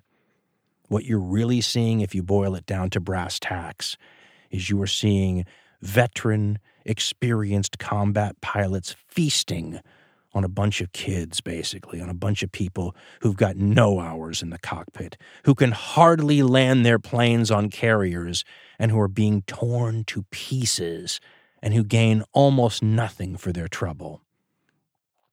While the aircraft are being launched by the Japanese aircraft carriers, things start to go wrong already and an American submarine spots the wonderful brand new one month after commission unsinkable Taiho and launches a bunch of torpedoes at her. In an incident that deserves to be remembered with the name of the pilot, the Japanese pilot name, and I hope I pronounce his name properly, uh, Asakio Komatsu, is above the Taiho, sees the torpedo wakes heading for his carrier, and dives his plane at one of them and then suicidally smashes into the ocean, destroys the torpedo that's heading for his aircraft carrier, killing himself, destroying his plane, but not keeping all those torpedoes from hitting the Taiho. One of them hits it. And like so many of the Japanese carriers at the earlier battles, doesn't seem to do a lot of damage initially, but stuff starts to add up. Another American submarine spots the Shokaku, which is one of the veterans of the Pearl Harbor attack, launches a bunch of torpedoes at it. What's kind of ironic about this is the American submarine doctrine is not meant to go after warships. Like the German doctrine, it's meant to go after merchant ships. It's the Japanese who build these massive submarines intending to utilize them against warships and kind of, you know, looking their noses down at the idea of attacking merchant ships. And yet here you are with two Japanese aircraft carriers struck by American submarines and the air complement of these carriers being torn to shreds by American aircraft. This is a sacrifice on the Japanese part that is heartbreaking, and before the battle, the heads of the fleet had raised the flag of Admiral Togo, the Japanese naval hero who won the most famous Japanese naval battle ever, the 1905 crushing victory over the Russians at Tsushima so they raise that same battle flag and they basically repeat Admiral Togo's message, you know, that the fate of the empire rests on this battle and every man is expected to do his utmost, which is sort of a Japanese version of the Lord Horatio Nelson, the British admiral's line. And they do their utmost, and they die while doing it. Author Nathan Miller, in his book War at Sea A Naval History of World War II, writes about the American planes finding the Japanese and beginning to lay into them and writes, quote, The two forces collided about 90 miles from the American carriers. Pushing the charging handles of their 650 caliber guns and checking their sights, the Hellcat, the American, the Hellcat pilots nosed down from 25,000 feet on the 69 Japanese planes spread out below them. Let me stop here. That's just one wave of the Japanese attack, and Miller continues quote, Commander Charles W. Brewer reported that his initial burst of gunfire literally ripped a Zero to pieces. Before the debris had hit the sea, Brewer was already on the tail of another fighter. He accounted for two more Zeros during the brief battle. Japanese planes were, quote, end quote, falling like leaves, said one pilot, and those that escaped got only as far as the line of battleships protecting the carriers before they were shot down by anti aircraft guns firing shells with VT fuses. Those are the radar fuses. Some cartwheeled along the surface of the sea in flaming arcs and exploded in black geysers of smoke and seawater. The only hit was on the South Dakota, which lost 27 men without a reduction in her fighting capacity. In all, 42 Japanese planes were shot down by the Hellcats and the surface ship screen. No enemy aircraft reached the carriers, and only one American plane was lost. End quote. That was an example of what happened to one wave of the Japanese attacks, but all the subsequent waves went the same way. One American pilot said for 35 miles he could see burning wreckage, leaking oil, and on fire in the sea where all these Japanese planes kept falling into the water. When the final numbers are tallied, it is one of the most one sided naval battles in all history.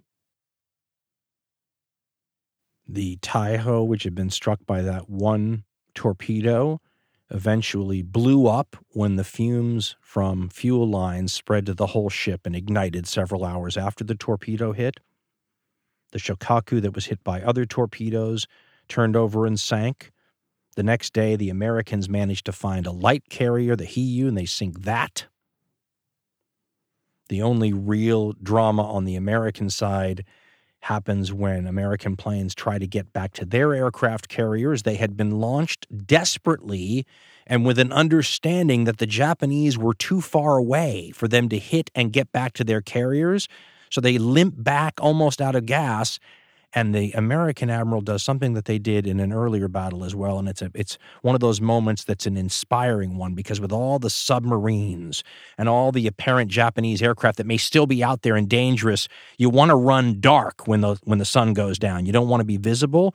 But with American planes trying to find you and desperately land, the American admiral decides to light them up like a Hollywood premiere, as one of the American pilots said. They turn on all the lights, then they turn on the landing lights, then they turn the searchlights on and point them straight up in the air.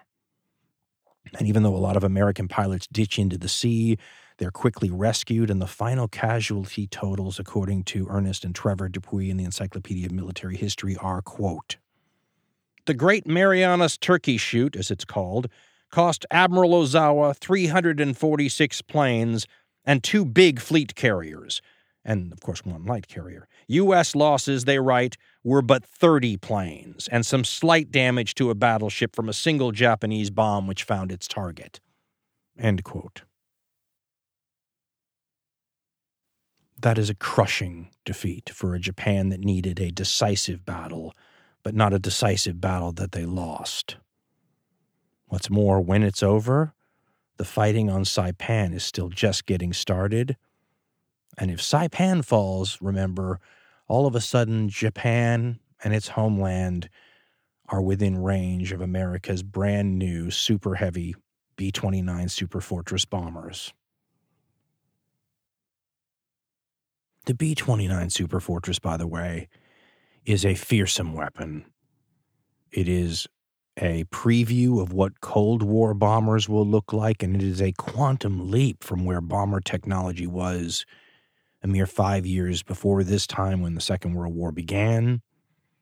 And the Japanese don't have to try to imagine what it might be like to have their cities come under attack by this weapon because they need only look at their Axis partner, Germany, and see German cities being converted from full fledged functioning cities into rubble nightly and daily by Allied bombing attacks by bomber planes which are nowhere near as sophisticated as the B 29. And when U.S. Army Air Corps personnel begin launching B 29 bomber attacks from southern China which are just able to hit the Japanese mainland. They can't hit most of the islands, they can't hit Tokyo, but it's a warning that as they inch closer, and as the airfields get closer to Japan, and as the range of these bombers increases, it's only a matter of time. And it, in April 1944, I think it's April, the uh, Japanese will launch their largest offensive of the entire war. And it is little known in the West, which I've always found interesting, but I didn't know about it till about 35 years ago. It's called Operation Ichigo.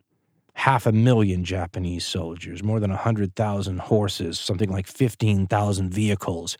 And we've already explained the Japanese uh, lack of resources and they can hardly get their fleet enough fuel to even move. So, something like this is a major endeavor. So, one would think, well, this must be for you know high stakes, right? If the Japanese win here at this Operation Ichigo against the Chinese, you know, should be decisive. Unfortunately and tragically, if you're looking at this from the Japanese point of view, it's not. I mean, they're really trying to create a land bridge between two areas they control, and they're trying to overrun these American air bases so that the B 29s can't hit them from China. By the time it's over, the Japanese lose another 100,000 of their soldiers. They inflict something like north of 300,000 more casualties on the Chinese for little decisive gain. This is becoming a pattern in 1944 where the apocalyptic side of this war from the Japanese perspective just picks up steam.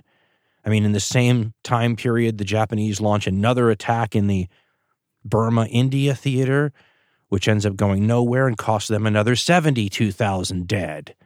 The fighting in New Guinea has never stopped. In fact, uh, the Japanese are still inflicting casualties on Americans and Australians there. And the disease, which we really have not done justice to, is killing and, and incapacitating more Japanese, more Australians, and more Americans than the combat, many times more casualties than the combat. The malaria, uh, the the dysentery, the many other uh, uh, infections and stuff that, that are taking a toll of Allied and Axis soldiery is brutal. As we said, this is the theater where people starve to death and disease kills or incapacitates far more people than combat. This is not how it is on most of the other fronts. It makes the Asia Pacific theater different. And at this time period, the New Guinea campaign, the island of death, is really living up to the hype as far as the Japanese post war reputation of that place is concerned. And after MacArthur promises no more Bunas, because the Buna campaign was vicious, he and the Australians managed to sort of bypass most of the Japanese, cut them off from supply, and leave more than 100,000 Japanese soldiers on New Guinea starving to death and dying of disease. And then, as we said, you have the Battle of the Philippine Sea, which just ended, the Great Marianas Turkey Shoot, where the Japanese lose three carriers, hundreds of planes, and barely scratch the Americans. It's a sign that the war is beginning to enter a new phase, a phase where, just like in Europe, actually, the Axis have lost the war, but they're going to continue fighting. The last year of the war is the most horrible, but it's also a time when there is no doubt as to who's going to win it, which creates a circumstance that just adds to a sort of a, a tragic overlay to the whole thing, right? It's one thing if you die for a cause, but if it's a a lost cause already, it reminds one of something like the last stands all throughout history. I mean, think of Thermopylae or think of the Alamo if you're an American, right? The famous last stand in Texas, where an overwhelmed uh, amount of, of volunteers at a little church or a mission in Texas get overwhelmed by the Mexican military that outnumbers them many times over.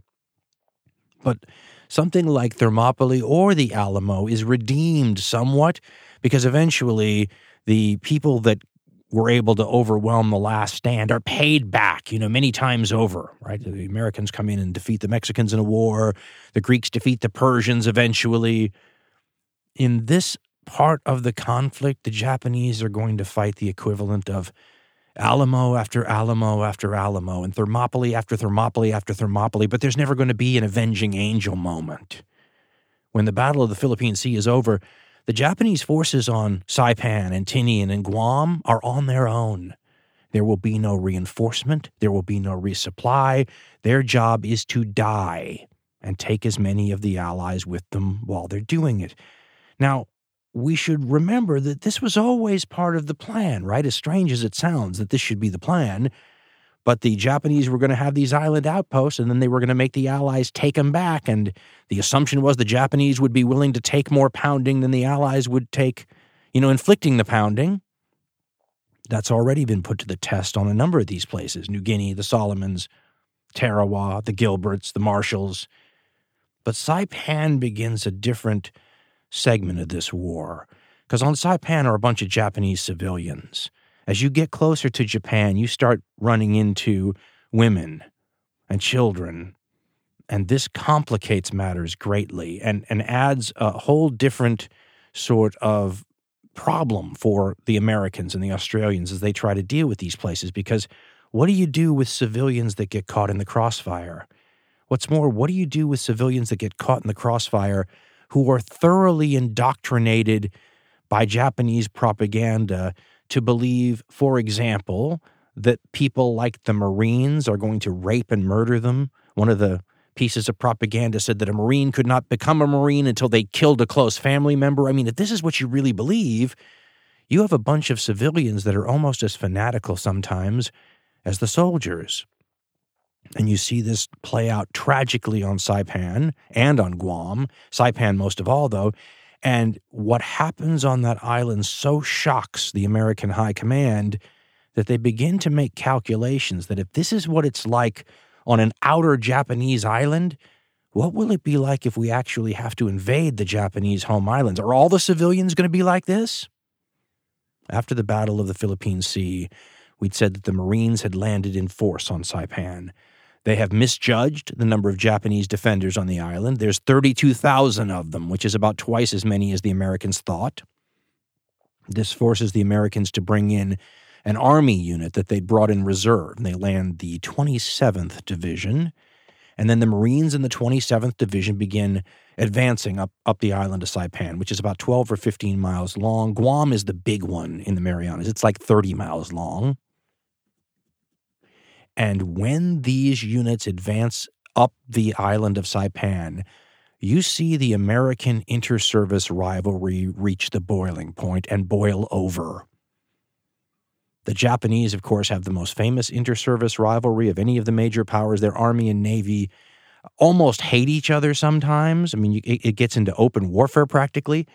Uh, the Americans, though, not immune. But at this point, when the Marines are relying on the army and then decide that the army is unreliable, all hell breaks loose. Something that becomes a big enough problem to go all the way up to the American High Command back in Washington, D.C. It breaks out into open discussion in the American media, with some newspaper outlets siding with the Marines, other newspaper outlets siding with, siding with the Army. And what happened is this the Marine forces on Saipan uh, were on both sides of the Army unit. The Army was the center, and the Army was connecting the two Marine divisions. When everybody advanced, the Army units were slower in the advance. And what that meant was the Marines were able to move farther ahead of the Army, which imperiled their flanks, and the Japanese infiltrators could attack them. Both the Marine commander on Saipan and the U.S. Army commander on Saipan were both named Smith. The Marine commander was a guy named Howlin' Mad Smith, was his nickname, and he proved that he would live up to it when he started berating the commander of the U.S. Army forces for being insufficiently aggressive. And then he went to his own admiral and demanded that he be fired, this other Army commander, and then the admiral fired him. And all hell breaks loose when that happens. The Army, not happy with that, as you might imagine, uh, getting in each other's faces. I mean, it's really quite astounding.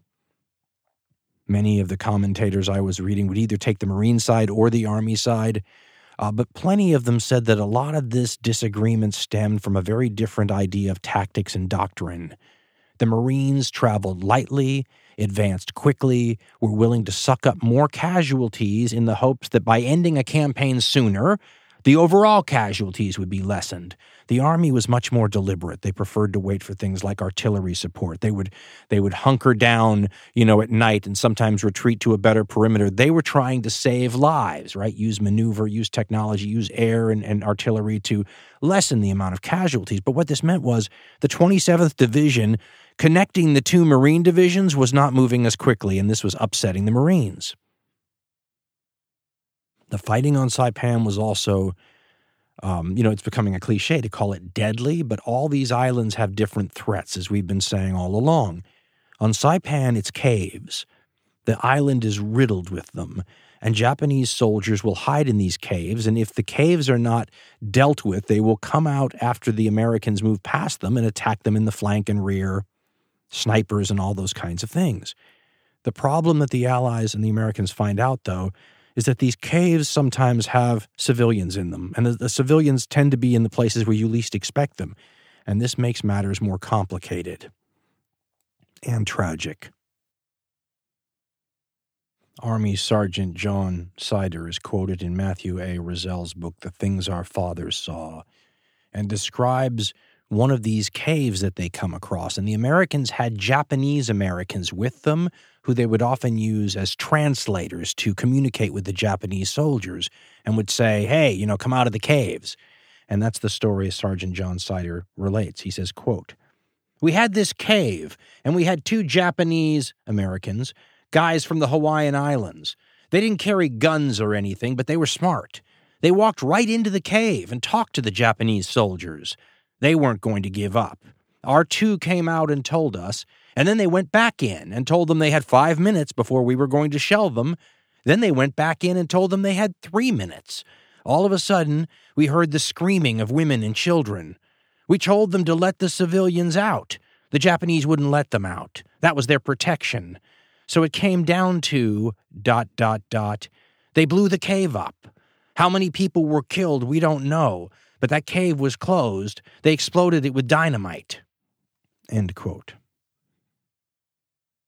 In uh, Japan at War and Oral History, Haruko Taya Cook and Theodore F. Cook interview a Japanese veteran on Saipan who has a truly Reader's Digest type uh, adventure. Maybe that's not the right way to describe it, trying to survive the American assault on Saipan. And eventually he finds himself in a cave like the one the American just described that they had to blow up.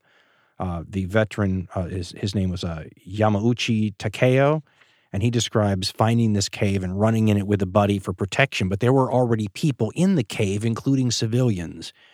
And you begin to see the tragedy and perhaps a preview of what a war against the Japanese home islands might turn out to be like. And the veteran says, quote, that sailor and I fled to the very northern tip of the island where we found a cave to crawl into. Inside were a Japanese non com, a non commissioned officer.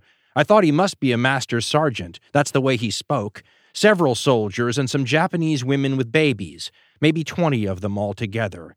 It was pitch dark at night. I could hear their voices, babies crying. The sailor and I sat in the corner, in the darkness, without talking to anyone else there. Immediately above that cave ran a road. American forces were all over the place. The sergeant insisted that the baby's cries would alert the Americans. Kill them yourself, or I'll order my men to do it. That's the sergeant speaking. Several mothers killed their own children, the veteran says. Now, he talks about the Americans' attempt to get them to come out.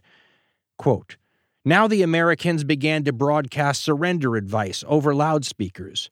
From the sea, Japanese forces, throw down your arms. We will protect the honor of those who fought hard and who give themselves up. We have water. We have food. Their Japanese, he says, was a little shaky. They said that they would resume firing after a fixed interval. That was the first time I heard an American call to surrender but I feared that if I surrendered within sight of our own men during daylight, I might be shot in the back. He then tells a heart wrenching story of a civilian teenager. Uh, many of the civilians had cyanide and they were killing themselves. And he says that this teenager's whole family took the cyanide and killed themselves, but seemingly gave her something that was fake so that she would survive and live. And he said that he had to tell her, You can't kill yourself. Your parents tried to spare your life. You know, they, they say that things like war and any big historical story is thousands of little individual stories added together like a mosaic. This is truly tragic. And yet at the same time, you know, especially in the years after the war, one would hear a story like this and say, well, they asked for it, they started the war, and all those kinds of things, which is understandable. And yet at the same time, one's tempted to suggest that um, there are a lot of innocent, blameless, or just um, pawns on all sides trapped in this kind of matrix, if you will. If you can't spare some sympathy for Japanese civilians, at least spare some for the Chamorros, the people of Saipan who were there before the Japanese even arrived after the First World War. Thousands upon thousands, maybe tens of thousands of those people will die and suffer terribly, caught in the caves while the Americans and the Japanese fought it out. In a book called Saipan Oral Histories of the Pacific War by Bruce M. Petty, he recounts story after story told by Chamorro people who survived this affair and the loved ones that they lost along the way and the family tragedies that unfolded in front of them. It's grim stuff. As the Americans fight their way up the island, the Japanese can see the writing on the wall in his book, Combined Fleet Decoded. Author John Prados quotes another Japanese diary, this one by a soldier named Nagata Kazumi.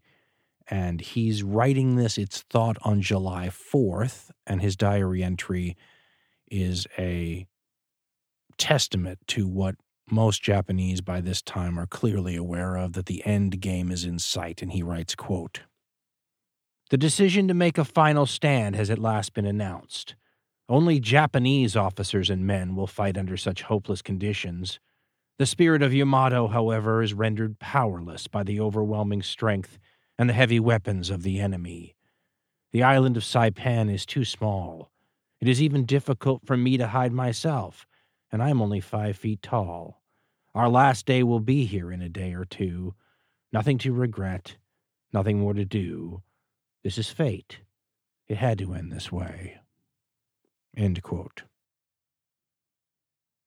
On July 6th, the general in charge, Sato is his name, will climb onto a rock, have a last meal, according to some anyway, of canned crab meat and sake, and then slit his belly with a knife or a sword, while an adjutant behind him waits for the proper moment to shoot him in the head. This is followed by Admiral Nagumo's suicide. The um, victor at Pearl Harbor and the loser at Midway will dispense with any of the ceremonial protocol and simply shoot himself with a pistol, at least according to survivors. The day after these two commanders end their lives, it's the turn of the rank and file to do so and we've been calling these charges, these basically suicidal charges by the Japanese banzai charges, which is what the Americans called them, because the Japanese soldiers would often yell banzai as one of the things that they would scream on the way in to attack. But the Japanese, especially here on Saipan, are, are taking part in what the Japanese term is a gyokusai, and that means the breaking of the jewels. And they will drink a lot of liquor, get to a point where they're actually singing before thousands of them will explode onto the American lines. This was not totally unexpected.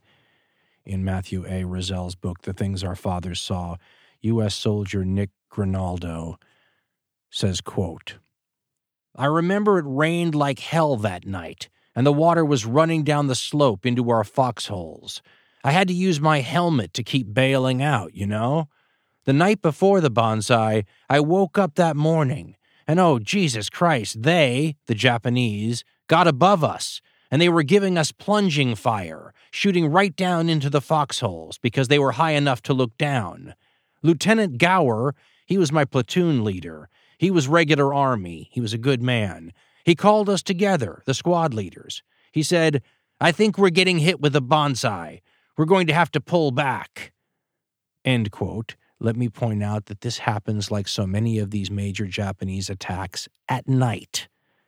Grinaldo continues, quote, Holy Jesus, there was howling and screaming. They had naked women with spears, stark naked. They took bayonets and strapped them on the end of a pole, and they came screaming at us, figuring, Hey, the good hearted Americans aren't going to shoot a woman, you know? Horseshit. There were so many of them, like cockroaches coming out of the woodwork. We had to pull back. End quote. I have a book on Saipan, and it spends something like 30 or 40 pages covering this event with three to 4,000 Japanese fighters swarming over the American front lines, forcing the Americans to pull back there are plenty of accounts of Japanese sword wielding soldiers who are hacking to death wounded Americans who can't get away, chopping off heads. It's, it's medieval at times, but it's also doomed. In his book, The Nobility of Failure Tragic Heroes in the History of Japan, author Ivan Morris describes this specific incident and puts it in the larger context of the Japanese suicidal attacks, the banzai charges, the uh, gyokusais, and he says, quote, it was not only pilots or even military men who responded with suicidal desperation to the agonizing course of events. In battle after battle, from the Aleutians to Guadalcanal, Japanese soldiers avoided surrender by participating in fierce suicide attacks, which the Americans described as banzai charges. Probably the most fearsome scenes of all took place on the island of Saipan in July 1944. When organized military resistance became impossible, some 3,000 Japanese soldiers, most of them armed with nothing but bayonets or sticks, charged into the concentrated machine gun fire of the American Marines and were mown down to the last man. At times, the Japanese corpses were piled so high that the Marines had to move their machine gun emplacements into an open line of fire as new waves surged forward. A particularly macabre note was provided by a contingent of wounded soldiers, many of them swathed in bandages and leaning on the shoulders of their comrades who staggered out of the hospitals and infirmaries to take part in the last suicide attack. Subsequently, he writes, entire units of Japanese soldiers knelt down in rows to be decapitated by their commanding officers, who then in turn committed harakiri. Hundreds of other soldiers shot themselves through the head, or more frequently, exploded themselves with hand grenades. As the Marines advanced through the blood drenched island, they witnessed one mass suicide after another. It was Army units that were initially struck by this charge, but after they were overrun and forced to pull back, the Japanese reached artillery units behind them that were composed of Marines. And when they were finally stopped, there were people like typists and cooks and people like that who'd been armed hastily and picked up weapons to try to beat off this terrible attack. And when it was over, the field was littered with Japanese dead. More than 4,300 bodies were counted. Of the American casualties, it was in excess of 900 killed and wounded, and a ton of medals given out, including multiple medals of honor, most of them posthumously. It was the worst Japanese banzai attack, or gyokusai if you prefer, of the war. The desperation is clear for all to see. After the Banzai charge, the Americans continued to move up the island, compressing the Japanese into the northern tip of the island, where there is a more than 800 foot tall cliff with jagged rocks and the sea below. And that's where the final tragedy of Saipan occurs, right in front of America's watching eyes as the soldiers saw it all unfold. And it was filmed. You can go see the tragic footage of this, where Americans slack jawed watched the civilians, the Japanese civilians, but also natives from the island, begin to commit mass suicide. Again from Island Fighting quote, Saipan was declared secure on July 9th, but the final horror came after the fighting was over. At the northern tip of the island lay Marpi Point, hope I pronounced that correctly, a plateau some 833 feet above a shore of jagged coral rocks and there hundreds of Japanese civilians joined the few remaining troops in an orgy of self destruction. Despite loudspeaker assurances that the victors would treat captives well, parents threw their children off the cliffs and jumped after them. Whole families waded and swam out to sea to drown themselves. One group of a hundred Japanese bowed to Marines watching from a cliff. Then they stripped, bathed, donned fresh clothing, and spread a Japanese flag on a rock. One man distributed hand grenades, and one by one they pulled the pins and held the grenades against their bellies. There's also photographs of Japanese families who were wavering and didn't know exactly how to begin, and hidden Japanese snipers from a distance would make up their minds for them and shoot them down. There are so many bodies offshore that the Americans can't even bring ships in because they're having to plow their way through the human wreckage. In his book, The Rising Sun, author John Toland actually has descriptions that are too upsetting to even talk about, of the ordeal that the survivors who didn't die in these suicide attempts lived through. I mean, what's it like when you're in a cave with your father, your mother, your siblings, including some as young as toddlers, and they have to have a discussion about what's about to happen? I mean, in one of his stories um, related by a survivor who did not die, the father and the mother have the conversation about how they're going to go to a happy place and all these things. I mean, it is it is a human tragedy writ large. And it's clear from all the accounts that it melts the hearts of even the adversaries here. We've been calling this a race war, a war of annihilation, a war of hatred. But the Marines and the Army personnel who witnessed this, they know they're looking at a tragedy. And Toland tells the story of one American officer watching this with tears streaming down his face, saying, Why do the Japanese kill themselves like this? No one knows exactly how many civilians on Saipan ended up dying either through suicide or getting caught in the war. Casualty figures for the entire Pacific campaign can be um, wildly different from one source to another.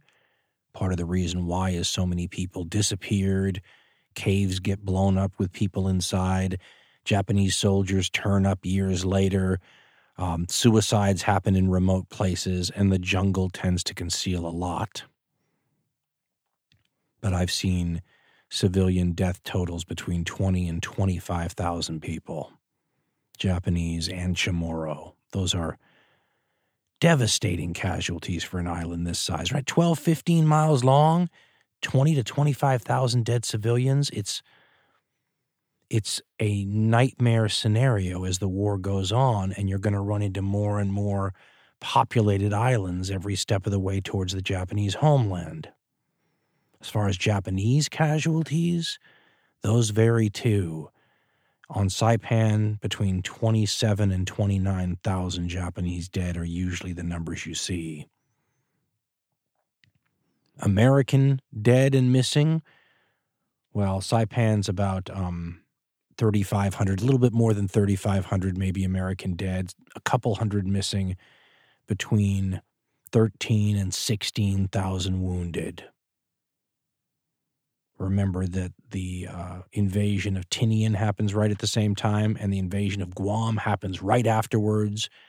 Uh, Guam is another tough fight, but on Tinian, it's about 320 Americans who die but it's like 5,500 Japanese. And you start to see how much the kill ratio is turning against the Japanese in a way that you rarely see in modern war. Uh, 10 to 1 ratios becoming pretty common.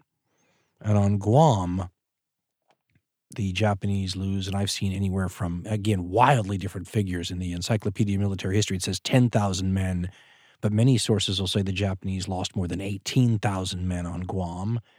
The Americans lose about 3,000 dead and about 7,000 wounded. The entire operation, Operation Forager, if you total it up, the Japanese lose about 67,000 men out of 71,000 originally. These numbers represent almost total destruction of Japanese forces. You don't see this anywhere else. It's a sign of how committed they are to the cause and how unlikely it is that you can break their morale and get them to surrender. It's going to be a fight to the death. And after Saipan and Guam and Tinian are through, the Japanese know that, at least the more insightful amongst their leadership, that the war is decided, but it's not over yet one of the naval chiefs of staff says after Saipan falls that hell is about to descend upon us. They know that the B 29s are coming, and before the islands are even free of Japanese defenders, Navy engineers, the Seabees, come in and start building the airfields that the B 29s will use to attack the Japanese homeland. On July 18th, the military leader Tojo resigns. He's forced to by the emperor and the other elements in the government. Two days later, a bomb goes off, in the German Empire. Is that a good way to call it? The Nazi state. And officers under Adolf Hitler had tried to blow him up in the July 20th plot. So by July 20th, Hitler's wounded in the bombing attack. Mussolini, as we said, is already a shadow of his former self and falling. Tojo's gone now. So of the big three, only Hitler's left. The successors to Tojo in Japan begin to try to figure out a way to cobble some sort of peace together so the worst can be avoided. But they have a lot of headwinds working against them, including the emperor himself, who, uh, in Herbert P. Bix's Hirohito, suggests that he's going to die fighting. And Japan begins to prepare for the sort of last ditch stand on the home islands that will make use of every man, woman, and child. And Bix writes, quote, On August 4th, the new cabinet decided to arm virtually the entire nation and have all subjects begin military training with bamboo spears in workplaces and schools throughout the country. Hirohito, the emperor, formally confirmed the new preparations for defense against the forthcoming enemy offensives at his imperial conference two weeks later. Emphasis was to be placed on air defense, fighting the enemy in the interior rather than at the water's edge, and the rapid development of, quote, sure victory weapons, end quote, which meant the large scale production of so called body smashing or special attack weapons designed to, quote, end quote, exchange the life of the crew or the pilot for a specific military achievement, end quote. Suicide weapons. That's where we are by this time in the war. We have been saying all through this series that the Japanese are like everyone else, only more so. Well, in June 1940, when Winston Churchill was afraid that the Germans were about to invade another island nation, just like Japan, but in this case Britain, he gave a famous speech. A speech that well, might have been written by the Japanese emperor himself.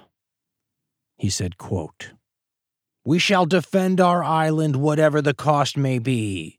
We shall fight on the beaches. We shall fight on the landing grounds. We shall fight in the fields and in the streets. We shall fight in the hills. We shall never surrender.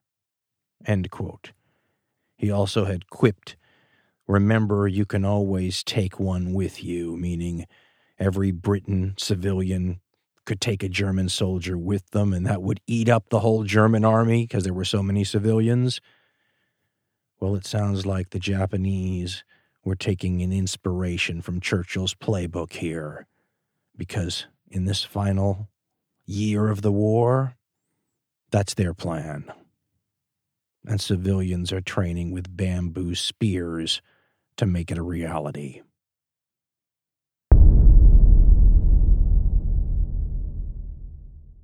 If you think the show you just heard is worth a dollar, Dan and Ben would love to have it. A buck a show, it's all we ask. Go to dancarlin.com for information on how to donate to the show. Wrath of the Khans, Punic Nightmares, Apache Tears, and of course, Ghosts of the Ostfront.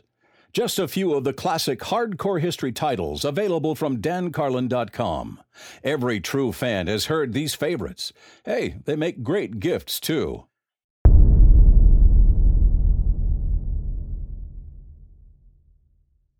coming up in part six, the final installment of this series Peleliu, Iwo Jima, Okinawa, MacArthur's return to the Philippines, kamikazes, an atomic war. An Armageddon of the sort that has rarely been seen in modern warfare.